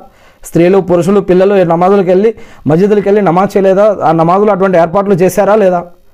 ఈరోజు మనం ఎటువంటి మాటలు మాట్లాడుతున్నాం? మస్జిద్కి వెళ్ళి నమాజ్ చేయమంటే మాత్రం రకరకాల మాటలు మాట్లాడతాం. అదే షాపింగ్లకో ఆటోలలోనో బయట బస్సుల్లోనో ట్రైన్లలోనో స్కూల్లోనో చదువుల్లోనో జాబుల్లోనో ఆ అధికారులలో హోదాలలో డబ్బు సంపాదన దగ్గర అయితే ఇవన్నీ అవసరం లేదు మనకి. ఈ పట్టింపులు ఏవి లేవన్నమాట. ఒక్క మస్జిద్కి వెళ్ళి నమాజ్ చేయమంటే మాత్రం ఇలాంటి అనేక రకాల ఆలోచనలు అనేక రకాల కొట్లాటలు గొడవలు అపోహలు. ఈ జమాత్ వాళ్ళని ఆ జమాతో ఆ జమాత్ వాళ్ళని ఈ జమాతో మనల్ని మనమే కొట్టుకోవడం తిట్టుకోవడం. మనందరి దేవుడు అల్లా కదా? మనందరికి అల్లానే దేవుడు కదా? మనందరికీ కిబ్లా ఒకటే కదా? మనందరికీ కాబా ఒకటే కదా? మనందరికీ నమాజ్ ఒకటే పద్ధతి కదా? మనందరికీ ఉపాసం ఒకటే కదా? ఒకటే రూల్స్ అండ్ రెగ్యులేషన్స్ కదా? మనందరికీ ప్రవక్త మొహమ్మద్ సుస్లం గారే కదా చివరి ప్రవక్త. మనందరికీ కూడా ఇస్లామే కదా ధర్మం. మనందరికీ కురాన్ ఒకటే కదా? మనందరికీ అంతిమ దినం అనేది ఉంది. తీర్పు దినం అనేది ఉంది. జడ్జిమెంట్ డే ఉంది. స్వర్గం రకాలు ఉన్నాయి. ఇవన్నీ మనందరికీ కదా ఇవన్నీ. మళ్ళీ ఎందుకు జమాతులు ముక్కలు అవన్నీ అల్లా ఒక్కటే అన్నప్పుడు మొహమ్మద్ హసన్ గారు ఒక్కటే అయినప్పుడు కురాన్ ఒక్కటే అయినప్పుడు కిబ్లా ఒకటే అయినప్పుడు నమాజ్ ఒకటే అయినప్పుడు రోజుకి ఐదు నమాజులు అయినప్పుడు ఎందుకు ఇవన్నీ జమాతులు కొట్లాటలు గొడవలు ఇవన్నీ మనకి? ఎక్కడ ఏవి చేయాలో అక్కడ మన ఇష్టం వచ్చిన దగ్గర మాత్రం పట్టింపులు పట్టింపులు అనేవి ఉండవు. మనకి ఎక్కడైతే కరెక్ట్గా ఉందో అక్కడ మాత్రం ఎక్కడైతే చేసుకోవచ్చు అనే పద్ధతుల దగ్గర మాత్రం పట్టింపులు ఉంటాయి. ఎక్కడైతే పట్టింపు ఉండాల్సిన అవసరం ఉన్న దగ్గర లేవు లేవు దగ్గర లేని దగ్గర ఉన్నాయి. సరే ఇస్లాంలో బలవంతం ఏం లేదు. అల్లా నిర్ణయిస్తాడు జడ్జిమెంట్ ఇస్తాడు. అల్లాకు భయపడేవారు మాత్రం వాళ్ళ ఆలోచన వారి పద్ధతులు. ఒక పది రూపాయలు పోయినా పర్వాలేదు నాకు ఒక్క రూపాయి వచ్చినా చాలు. నేను దాంతో అల్హమ్దుల్లా అని బతుకుతాననేవారు వేరే ఉంటారు అల్లా యొక్క దృష్టిలో. నాకు ఒక వెయ్యి రూపాయలు పైన పర్వాలేదు నాకు ఇవాళ వంద రూపాయలు వస్తే చాలు. దాంతో నేను అల్హమ్దుల్లా అని చెప్పి బతుకుతానేవారు ఉంటారు అల్లా దృష్టిలో. అది అల్లాకి తెలుసు అల్లాకి వారికి మధ్యలో ఉండేటువంటి విషయం. ఈ నిజానికి ఈ పండుగ జరుపుకున్న కూడా ఇలా చేయటం అనేది ఒక నూతన కల్పితం అనే విషయాన్ని తెలుసుకోవాలి. ప్రతి నూతన కల్పితం చెడు మార్గం వైపుకు దారితీస్తుంది. అంతేగాక చెడు సంప్రదాయాలు పాపపు పనులకు ఇది మార్గ విహీనంగా భావించవచ్చు. అల్లా యొక్క అంతిమ సందేశం ఖురాన్ అల్లా యొక్క అంతిమ ప్రవక్త మొహమ్మద్ అస్లం గారు మరియు ఉత్తమమైన మొదటి మూడు శతాబ్దాలలోని పుణ్య పురుషులు ఆచరణలలో ఎక్కడా కనిపించకపోవడం ఇది బిదాత్ అయింది ఎందుకంటే ఈ ఆచరణ ఎవరు చేయలేదు కదా మరి? మరియు ఈ మిలాదున్ నబీ ఉత్సవం నాలుగవ శతాబ్దంలో ఫాతిమా సామ్రాజ్య కాలంలో ప్రారంభమైందని కొంతమంది ఆదేశ కొంతమంది చారిత్రక ఆధారాలతో చెప్తూ ఉన్నారు. ఇంకో కథనం కూడా ఉంది. ఏడవ శతాబ్దంలో ఖిలాఫతే రాషిదా పాలన అస్తమించిన తర్వాత షామ్ అంటే సిరియా దేశానికి చెందిన ముజఫర్ అనే ఒక రాజు అర్బల్ అనే పట్టణంలో మొట్టమొదటిగా మిలాదుల్ నబీ పేరుతో ఉత్సవం జరుపుకున్నాడు. మరియు అబుల్ కత్తాబ్ బిన్ దహ్యా మౌలూద్ పేరుతో ఒక పుస్తకాన్ని రచించాడు. దానికి బదులుగా ఆ రాజు ద్వారా అతను వెయ్యి అష్రఫీలు బహుమానంగా పొందాడు. ముజఫర్ అనే రాజు మహా విందు ఏర్పాటు చేశాడు. దానిలో వెయ్యి మేకలు పదివేల కోళ్ళను వంద గుర్రాలను ముప్ప ముప్పై వేల హల్వా ప్లేట్ ప్లేట్లను సిద్ధం చేశాడు. సూఫియా కొరకు కవితాగానాలు మరియు నాట్యాలు చేసే స్త్రీల కచేరీలు ఏర్పాటు కూడా చేశాడు. ఆ కచేరీలు జొహర్ సమయం నుండి ఫజర్ సమయం వరకు సాగింది. అబ్బా! దానిలో ఆ రాజు కూడా పాల్గొని నాట్యాలు చేశాడు. ఈ యొక్క విషయాలన్నీ కూడా ముస్ ఆలయే మిలాద్ ఇస్లాంకే నజర్ మే ఉర్దూ అనే దాంట్లో పేజీ నెంబర్ యాభై ఐదులో ఈ యొక్క విషయాలన్నీ కూడా చెప్పబడ్డాయి. అల్ ఇమామ్ అబూ హఫ్స్ తాజుద్దీన్ అల్ ఫాకిహానీ రహమతుల్లాలై ఏమన్నారంటే తాము కూడా అనుసరించడానికి కొంతమంది మంచి వ్యక్తులు మాటి మాటికి నన్ను రబీవుల్ అవ్వల్ నెలలో కొంతమంది గుమ్మిగూడి చేసే అల్ మౌలీద్ అంటే ప్రవక్త పుట్టినరోజు అనే ఉత్సవానికి ఇస్లాం ధర్మంలో ఏదైనా ఆధారం ఉందా? లేదా అని ప్రశ్నించారు.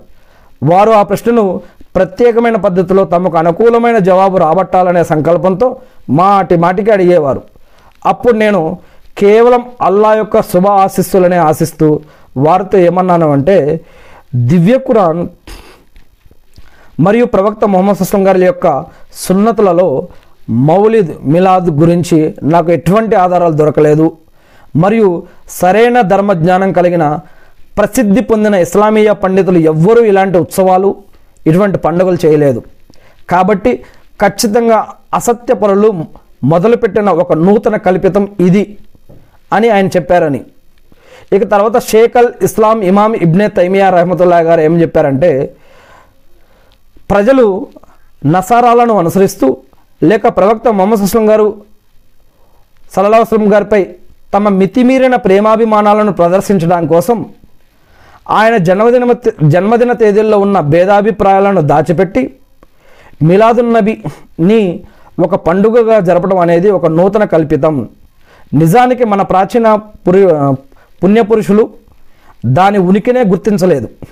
ఒకవేళ ఇది ఒక స్వచ్ఛమైన మంచి పని అని వారు భావించి ఉన్నట్లయితే దీనిని వారు కూడా తప్పకుండా చేసేవారు. ఎందుకంటే పుణ్య పుణ్యాలు సంపాదించడం సంపా సంపాదించడంలో వారు చూ చూపిన ఆసక్తి ఆతృత కుతూహలం ఇంకెవ్వరు చూపలేరు. నిజానికి వారు మొదటి మూడు తరాల వారు. తమ ప్రవక్త ముహమ్మద్ సల్లల్లాహు అలసం గారిపై అధికంగా ప్రేమాభిమానాలు చూపేవారు. మరియు పుణ్యకార్యాలు చేయడానికి ప్రాధాన్యతనిచ్చేవారు. ప్రవక్త ముహమ్మద్ సల్లల్లాహు అలసం గారును అనుసరించడం మరియు విధేయత చూపడం మొదలైన అనుమతించబడిన పనుల ద్వారానే ఆయనపై ప్రేమాభిమానాలు ప్రదర్శించగలం అనే విషయాన్ని వారు గ్రహించారు. వారు మొహమ్మద్ సుస్లం గారిపై గల తమ ప్రేమాభిమానాలను ఆయన ఆదేశాలను బహిరంగంగా మరియు అంతర్గతంగా శిరసా వహించేవారు.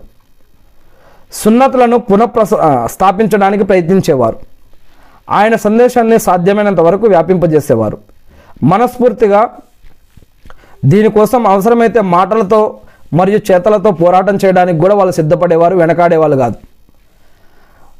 ఇస్లాం ఆర ఆరంభంలో ఆరంభంలో ఇస్లాం స్వీకరించిన వారు మక్కా వదిలి మదీనాకు వలసపోయిన మొహజర్లు మక్కా నుండి వలస వచ్చిన వారికి పూర్తి సహాయ సహకారాలు అందించిన అన్సారులు మొహజర్లు అన్సారులు ఇంకా ఎవరైతే మొహమ్మద్ సల్లాహు అలసం గారిను ఖచ్చితంగా అనుసరించేవారో దైవ విశ్వాసంలో వారు పాటించిన పద్ధతి సరైన పద్ధతి.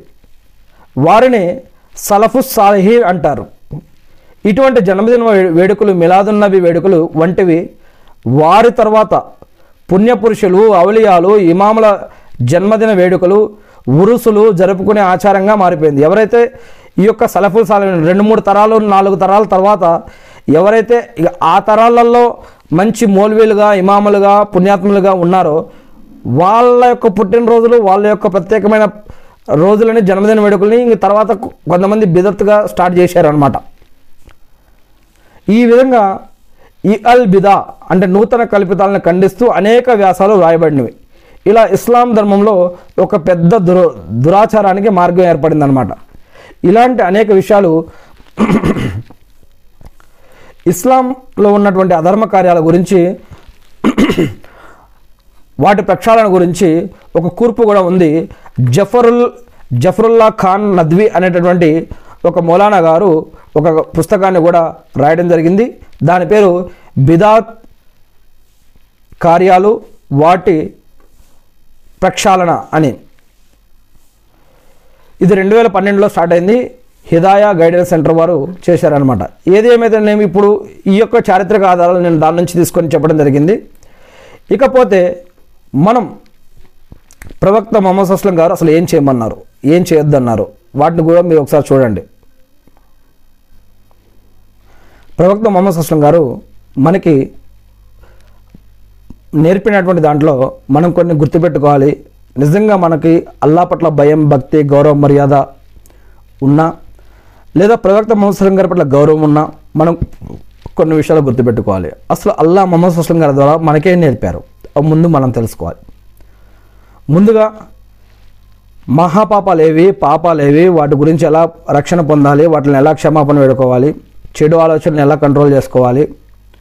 విధివ్రత తగ్దీర్ పైన విశ్వాసం సమాధి శిక్షలు ఎలా ఉంటాయి? మరణించిన తర్వాత ఆలమే బర్జక్ జీవితం ఎలా ఉంటుంది? కురాన్ మరియు దిశలపైన ఆచరణ ఎలా జరగాలి? ముందు ఇల్ము జ్ఞానం ఎలా నేర్చుకోవాలి? దాని గురించి మొహమ్మద్ అస్లం గారు ఏం చెప్పారు? శుచి శుభ్రతలు ఇస్లాంలో శుచి శుభ్రతల గురించి మొహమ్మద్ అస్లం గారు ఏం చెప్పారు? వజు గురించి మలమూత్ర విసర్జన గురించి పండ్లతో కూడా మిస్వాక్ గురించి వజువులో నమాజ్కు ముందు వజు చే- వజులో చేయాల్సిన విషయాలు గుసుల్ సంపూర్ణ స్నానానికి సంబంధించి నీటి యొక్క ఆదేశాలు శుద్ధి కాళ్ళు చేతులు జుట్టు చెవులు ప్రతి ఒక్క విషయం గురించి మొహమ్మద్ అస్లం గారు చెప్పారు. పరిశుభ్ర పరిశుభ్రత తైమ తైమం ఎలా చేసుకోవాలి? బహిష్టులో ఉన్నటువంటి వారు ఏం చేయాలి? ఎలా చేయాలి? అనారోగ్యంలో ఉన్నప్పుడు ఇస్తహాదా ఎలా చేయాలి? నమాజుల గురించి మొహమ్మద్ అస్లం గారు ఏం చెప్పారు? నమాజ్ టైం సమయం గురించి. మొట్ట సమ సమయం కాగానే నమాజ్ చేస్తే ఏంటి చే- లేటుగా చేస్తే ఏంటని. నమాజ్ వల్ల ఏమేమి విశిష్టతలు గొప్పలు ఉన్నాయి? అజాన్ గురించి. ఎవరు ఇవ్వాలి ఎలా ఇవ్వాలి ఇన్న వాళ్ళు ఏం చేయాలి చెప్పిన వాళ్ళు ఏం చేయాలి దాని యొక్క హక్కులేంటి మస్జిద్ యొక్క హక్కులేంటి సుత్రా గురించి తక్బీర్ గురించి రుకు గురించి సజ్దా గురించి తషహద్ గురించి దరోద్ గురించి నమాజులు ఏదైనా మర్చిపోతే ఏం చేయాలి?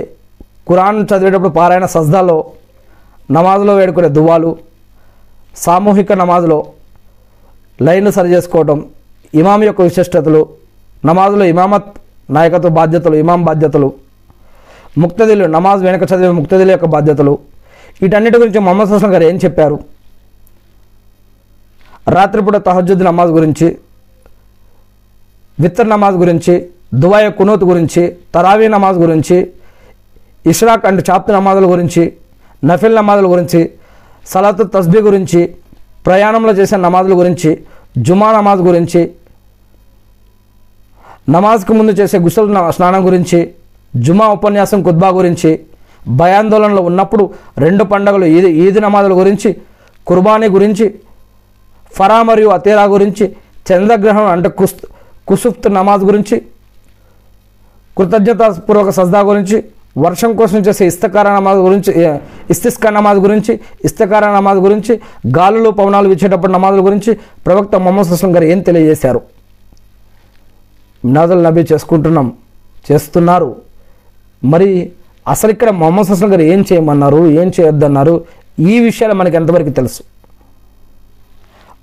సరే ఒక వ్యక్తి చనిపోతే తండ్రి చనిపోతే కొడుకు కొడుకు చనిపోతే తండ్రి ఇంట్లో వాళ్ళు చనిపోతే ఇంట్లో వాళ్ళు జనాదా నమాజ్ మనం చేయగలుగుతాం అసలు?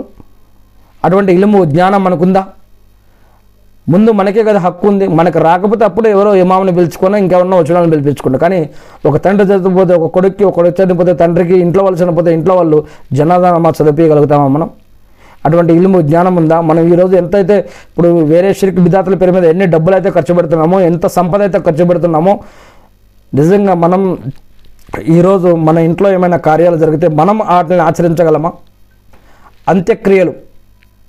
రోగిని పరామర్శించడం నుంచి మరణ కోరిక గుర్తించడం నుంచి మరణావస్థలో ఉన్నప్పుడు చేసే కార్యాల గురించి శవపేటికనటువంటి అంటే ఇక గుసులు జనాజా కరణ సంస్కారాలు మరణించిన వారిపై మరి ఏమేమి హక్కులు ఉన్నాయి సమాధుల సందర్శన గురించి వీటి గురించి ఏమేమి హక్కులు ఉన్నాయి అసలు కరెక్ట్గా కురాణ దశలు ఏమున్నాయి? మనకు ఎంతవరకు తెలుసు?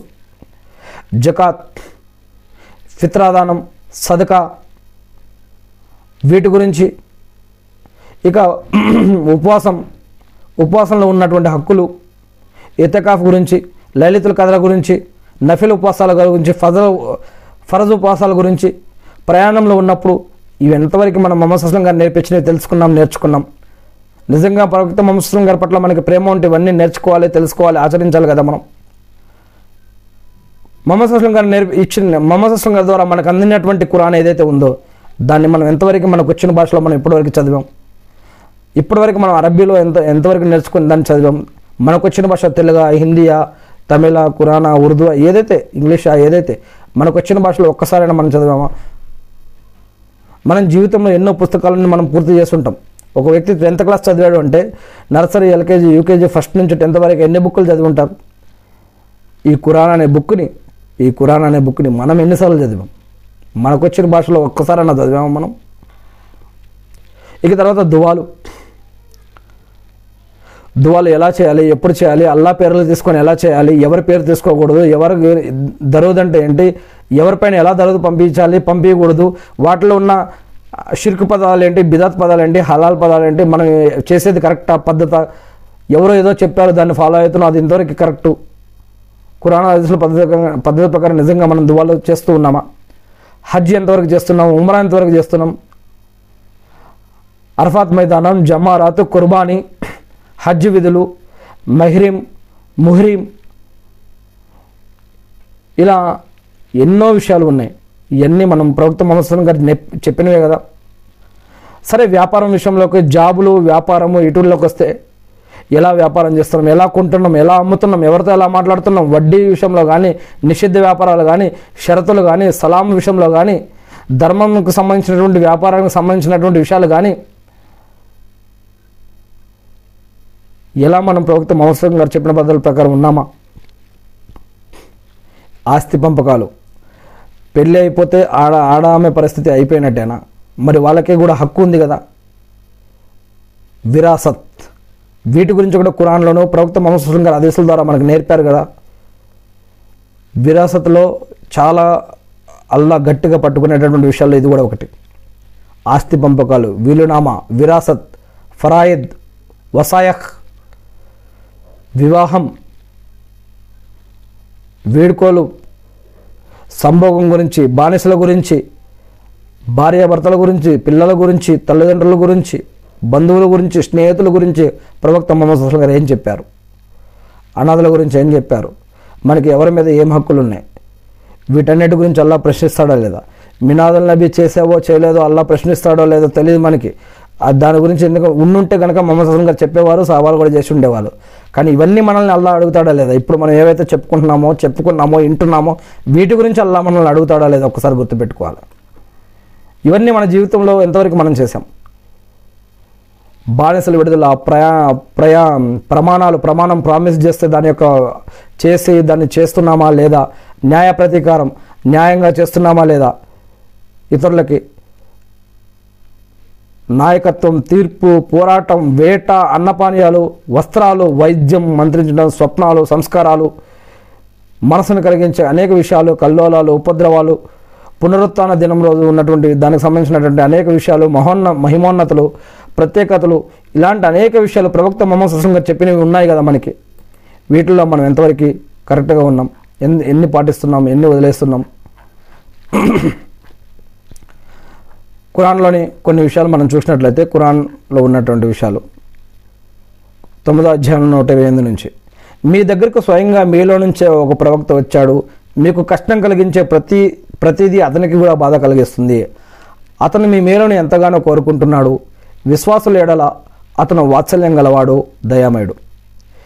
ఇక వారు గనక వైముఖ్య ధోరణి కనబరిస్తే నాకు అల్లా చాలు. ఆయన తప్ప వేరొక ఆరాధ్యుడు లేనే లేడు. నేను మాత్రం ఆయన్నే నమ్ముకున్నాను. ఆయన మహోన్నతమైన పీఠానికి అర్ష్ అనే పీఠానికి అధిపతి ఆయన అని ఓ ప్రవక్తను వాళ్ళకి చెప్పాయి.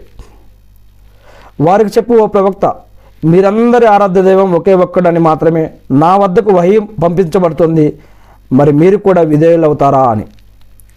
ఒకవేళ వారు గనక ముఖం తిప్పుకుంటే వారికి ఈ విధంగా చెప్పాయి నేను మిమ్మల్ని సమానంగా హెచ్చరించాను మీకు వాగ్దానం చేయబడుతున్న విషయం సమీపంలోనే ఉంది దూరాన ఉందో నాకైతే తెలియదు అల్లా నన్ను హెచ్చరించమన్నాడు నేను మిమ్మల్ని హెచ్చరిస్తున్నా అంతే. అయితే మీరు బిగ్గరగా పలికేది బయటకు చెప్పేది లోపల దాచుకునేది అంతా అల్లాకు తెలుసు. బహుశా ఇది మీకు ఒక పరీక్ష కాబోలు. ఒక నిర్ణీత గడువు వరకు లబ్ధి చేకూర్చడం దీని ఉద్దేశం కాబోలు. ఇది కూడా నాకు తెలియదు. ఓ అల్లా న్యాయంగా తీర్పు చేయి. మా ప్రభు అపార కరుణామయుడు మీరు కల్పించే విషయాలపై ఆయన సహాయమే కోరబడుతుంది అని ఓ ప్రవక్త స్వయంగా వారికి చెప్పు. ప్రవక్త ఇలా పలికాడు. విశ్వాసులు అవిశ్వాసుల సేనలను చూడగానే అప్రయత్నంగా ఇలా అన్నారు అల్లా ఆయన ప్రవక్త మనకు వాగ్దానం చేసిన విషయం ఇదే. అల్లా ఆయన ప్రవక్త చెప్పింది నిజమే. ఆ సంఘటన వారి విశ్వాసాన్ని ఆత్మసమర్పణ భావాన్ని మరింత అధికం చేసింది. అల్లా తన ప్రవక్త కోసం నిర్ధారించిన దాన్ని ప్రవక్త అవలంబించడం ఏ విధంగానూ ఆక్షేపణీయం కాదు. పూర్వం గతించిన వారిలో కూడా దేవుని ఈ సాంప్రదాయం ఉండేది. అల్లా ఆజ్ఞ నిర్ణీత లక్ష్యాలతో కూడుకున్నదే ఉంటుంది. వారంతా దైవ ప్రవక్తలంతా కూడా అల్లా సందేశాలను అందజేసేవారు. దైవ ప్రవక్తలు ఏం చేసేవారు? అల్లా యొక్క సందేశాలను అందజేసేవారు. అల్లాకు మాత్రమే భయపడేవారు. అల్లాకు తప్ప వేరొకరెవరికి భయపడేవారు కారు. లెక్క తెలుసడానికి అల్లా ఒక్కడే చాలు. అల్లా ప్రవక్తలంతా సందేశాన్ని అందజేసేవారు. ప్రజలారా మొహమ్మద్ సల్లల్లాహు అలస్లం మీ మగవారిలో ఎవ్వరికీ తండ్రి కాదు అయితే ఆయన అల్లా యొక్క సందేశహారుడు. ప్రవక్తల పరంపరను పరిసమాప్తం చేసి చివరివాడు. అల్లా ప్రతిదీ తెలిసినవాడు. ఖురాన్లోని ముప్పై మూడో సూరాలో నలభై వాక్యం నుంచి. ఓ విశ్వాసులారా అల్లాహను అల్లాహను అత్యధికంగా స్మరించండి. ఉదయం సాయంత్రం ఆయన పవిత్రతను కొనియాడండి. ఓ ప్రవక్త నిజంగా మేము నిన్ను ప్రవక్తగా ఎన్నుకొని సాక్ష్యమిచ్చేవాడిగా శుభవార్తలు వినిపించేవానిగా హెచ్చరించేవానిగా చేసి పంపాము. ఇంకా అల్లా ఆజ్ఞచే ఆయన వైపుకు పిలిచేవానిగా వెలుగును విరజమే దీపంగా నిన్ను చేసి పంపాము ఓ ప్రవక్త. విశ్వసించిన వారికి అల్లా తరపున గొప్ప అనుగ్రహం ఉందన్న శుభవార్తని నువ్వు వారికి వినిపించు. అవిశ్వాసుల వంచుకుల మాట నువ్వు వినొద్దు. వారి తరపున జరిగే వేధింపులను నువ్వు లెక్క చేయకు. అల్లానే నమ్ముకో. కార్యసాధకునిగా అల్లా ఒక్కడే చాలు. ఇవన్నీ కురాన్లో ముప్పై మూడో సూరాల వాక్యాలు. నిజంగా అల్లా ఆయన దూతలు కూడా దైవ ప్రవక్తపై కారుణ్యాన్ని పంపిస్తున్నారు. ఓ విశ్వాసులారా మీరు కూడా ప్రవక్త పైన దరుదు పంపండి. ఎక్కువగా అతనికి సలాములు కూడా పంపుతూ ఉండండి. అల్లాను ఆయన ప్రవక్తను బాధించే వారిపై ప్రపంచంలోనూ పరలోకంలోనూ అల్లా యొక్క శాపం పడుతుంది. ఇంకా వారి కోసం అత్యంత అవమానకరమైన శిక్ష కూడా సిద్ధం చేసి ఉంది. సత్య తిరస్కారులు తమ హృదయాలలో అహంభావాన్ని అందున అజ్ఞానపు కాలపు అహంభావాన్ని పెంచుకున్న ఆ క్లిష్ట తరుణంలో అల్లా తన ప్రవక్తపై విశ్వాసులపై తన తరపున ప్రశాంత స్థితిని అవతరింపజేశాడు. ఇంకా అల్లా ముస్లింలను భక్తి అంటే తక్కువ వాక్కుకు కట్టుబడి ఉండేలా చేశాడు. వారు దానికి తగిన వారు హక్కుదారులు కూడా అల్లా ప్రతిదీ బాగా తెలిసినవాడు. నిజంగా అల్లా తన ప్రవక్తకు సత్యంతో కూడుకున్న స్వప్నాన్ని చూపించాడు. అల్లా తలిస్తే మీరు తప్పకుండా మస్జిదే హరాంలో సురక్షితంగా ప్రవేశిస్తారు. శిరోముండనం చేయించుకుంటారు తల వెంట్రుకలను కత్తిరించుకుంటారు మీకే భయం ఉండదు. మీకు తెలియని విషయాలు ఆయన తెలు మీకు తెలియని విషయాలు ఆయనకు తెలుసు. మరి దానికి ముందే ఆయన ఓ శీఘ్ర విజయాన్ని కూడా మీకు గ్రహి అనుగ్రహించాడు.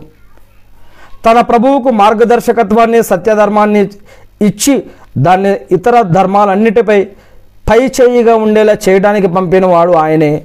సాక్షిగా అల్లాయే చాలు. మొహమ్మద్ సల్లల్లాహు అలస్లం అల్లా యొక్క ప్రవక్త. ఆయన సల్లల్లాహు వెంట ఉన్నవారు అవిశ్వాసులకు కొరుకుడు పడనివారు. వండొకరి పట్ల మాత్రం దయార్థ హృదయులు. దైవ కృపను దైవ ప్రసన్నతను చూరగొనే ప్రయత్నంలో వారు దైవ సన్నిధిలో వినమ్రులైన వం- వినమ్రులై వంగటాన్ని సాష్టాంగపడటాన్ని నీవు చూస్తావు. వారి సాష్టాంగ ప్రణామాల ప్రత్యేక ప్రభావం వారి ముఖారవిందాలపై తొనికెసలాడుతూ ఉంటుంది. వీరికి సంబంధించిన ఈ ఉపమానమే తవరాతులో కూడా ఉంది. ఇంజిలులో కూడా వారి ఉపమానం ఉంది. అది ఒక పంట పొలం వంటిది. అది తన మొలకను మొలకెత్తిస్తుంది. తర్వాత దానికి దానిని బలపరిచింది. ఆ తర్వాత అది లావు అయింది. ఆ పైన అది తన కాండంపై నిటారుగా నిలబడింది. రైతులను అలవరి అల్లరించసాగింది వారి ద్వారా అవిశ్వాసులను మరింత ఉడికించ ఉడికించాలని. వారిలో విశ్వసించి సత్కార్యాలు చేసిన వారికి మన్నింపును గొప్ప ప్రతిఫలాన్ని ప్రసాదించ ప్రసాదిస్తానని అల్లా వాగ్దానం చేసి ఉన్నాడు. అరవింద సురాలో రెండు మూడు నాలుగు వాక్యాలు. ఓ మొహమ్మద్ సల్లాహు అలసం నీ ప్రభువు అనుగ్రహం వల్ల నీవు పిచ్చివాడివి కావు. నిజంగా నీకు ఎన్నటికీ తరగని పుణ్యఫలం లభిస్తుంది. ఇంకా నీవు నైతికంగా అత్యున్నత స్థితిలో ఉన్నావు. అల్లాహు అక్బర్.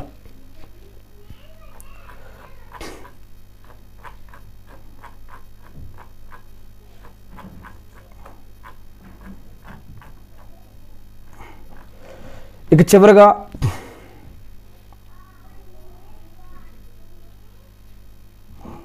ఓ ముస్లింలారా అంటే ఖురాన్లో రెండో సురలో నూట ముప్పై ఆరు వాక్యం ఓ ముస్లింలారా మీరు ఇలా అనండి మేము అల్లాను మరియు ఆయన మా కోసం అవతరింపజేసిన సందేశాలను మరియు ఇబ్రాహీము ఇస్మాయిలు ఈసాకు యాకూబు మరియు అతని సంతతి వారికి ఇవ్వబడిన వాటిని మరియు మూసా ఈసా మరియు ఇతర ప్రవక్తలందరికీ వారి ప్రభు తరపు నుండి ఇవ్వబడిన వాటిని ఈ యొక్క సందేశాలన్నింటినీ మేము విశ్వసిస్తాము. వారిలో ఏ ఒక్కరి పట్ల మేము భేదం భావం చూపము. మేము ఆయనకు విధేయులం ముస్లింలం అయ్యాము. రెండో సూరలో రెండు వందల ఎనభై నాలుగు రెండు వందల ఎనభై ఐదు వాక్యాలు. ఆకాశాలలో మరియు భూమిలో ఉన్నదంతా అల్లాదే. మీరు మీ మనసుల్లో ఉన్నదాన్ని వెలుబుచ్చినా లేక దాచిపెట్టినా దాని లెక్క అల్లా తీసుకుంటాడు. మరియు ఆయన తాను కోరిన వారిని క్షమిస్తాడు తాను కోరిన వారిని శిక్షిస్తాడు మరియు అల్లా ప్రతిదీ చేయగల సమర్థుడు. ఈ ప్రవక్త తన ప్రభు తరపు నుండి తనపై అవతరింపజేయబడిన దానిని విశ్వసించాడు. ఇస్లాంని అల్లాని కురాన్ని ఈ ప్రవక్త మొహమ్మద్ సల్లాం విశ్వసించాడు. మరియు అదేవిధంగా విశ్వాసులు కూడా దీన్ని విశ్వసించారు. వారంతా కూడా అల్లాను ఆయన దూతలను ఆయన గ్రంథాలను ఆయన ప్రవక్తలను విశ్వసించారు. వాళ్ళందరూ ఏమంటారంటే మేము ఆయన ప్రవక్తల ఆయన పంపించిన ఎవరైతే ప్రవక్తలు ఉన్నారో ఆ ప్రవక్తల మధ్య ఎలాంటి భేదభావాలు మేము చూపము. మరియు మేము అల్లా యొక్క ఆదేశం విన్నాము మరియు దానిని మేము శిరస వహించాము. వల్ల నీ క్షమా నీ క్షమాభిక్షను అర్థిస్తున్నాం మేమంతా మా గమ్యస్థానం నీ వైపుకే కాబట్టి. చివరిగా రెండు వందల ఎనభై ఆరు వాక్యం రెండో స్వర అల్లా ఏ ప్రాణిపైన దాని శక్తికి మించిన భారం వెయ్యడు. తాను సంపాదించిన దాని పుణ్య ఫలితం దానికి లభిస్తుంది. మరియు తాను చేసిన దుష్కర్మల శిక్ష అది అనుభవిస్తుంది. ఓ మా అల్లా మేము మర్చిపోయినా లేక తప్పు చేసినా మమ్మల్ని పట్టకు. ఓ అల్లా పూర్వం వారిపై మోపినటువంటి భారం మాపై వేయకు. ఓ అల్లా మేము సహించలేని భారం మాపై మోపొద్దు. మేము మోయలేని బరువు మాపై వేయొద్దు. మమ్మల్ని మన్నించి వదిలిపెట్టు మమ్మల్ని క్షమించు మమ్మల్ని రక్షించు కరుణించు. నీవే మా సంరక్షకుడు. కావున సత్య తిరస్కారాలకు విరుద్ధంగా మాకు నీవే సహాయం చేయవల్ల. ఆమీన్. నేను సృష్టికర్త అయిన అల్లాను ప్రార్థిస్తూ ఉన్నాను. అల్లా మనందరికీ సరైన భాగ్యం ప్రసాదించుగాక మనందరినీ రక్ష స్వర్గం నుంచి రక్షి నరకం నుంచి రక్షించి స్వర్గభాగ్యాన్ని మనందరికీ ప్రసాదించగాక స్వర్గంలో అత్యుత్తమ స్థానాన్ని మనకు ప్రసాదించాలి. ఇహలోకంలో కూడా అన్ని విధాలుగా అల్లా మనకి సహాయం చేయాలి.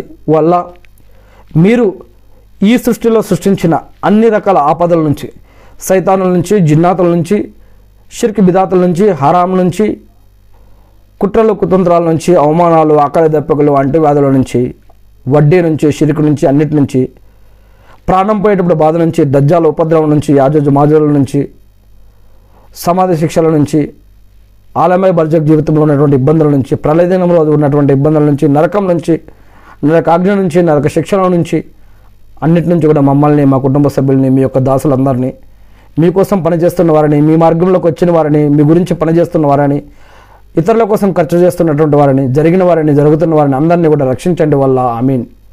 అల్లా మీరు మాపై ఉంచినటువంటి బాధ్యతలు నిర్వర్తించడానికి కావాల్సిన ఉపాధిని బరకత్ని రక్షణని సహాయాన్ని అందించండి వల్ల ఆమీన్. అల్లా తెలుగు బుకారిని ఆస్వాదించండి వల్ల ఆమీన్. అల్లా ఎవరైతే ప్రార్థనలో గుర్తుపెట్టుకోమన్నారో వారి యొక్క ప్రార్థనలన్నీ మీ వద్ద అప్పగిస్తున్నాం వల్ల ఆమీన్.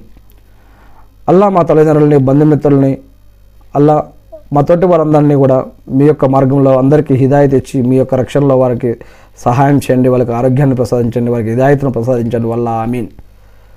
అల్లా మీరు మాకు ఇచ్చినటువంటి సంతానాన్ని మేము ఉన్నా లేకున్నా కూడా వారికి ఇహలోకంలో సమాజ జీవితంలో పరలోకంలో అన్ని విధాలుగా మీ యొక్క సహాయ సహకారాలు అందించండి వల్ల ఆమెన్.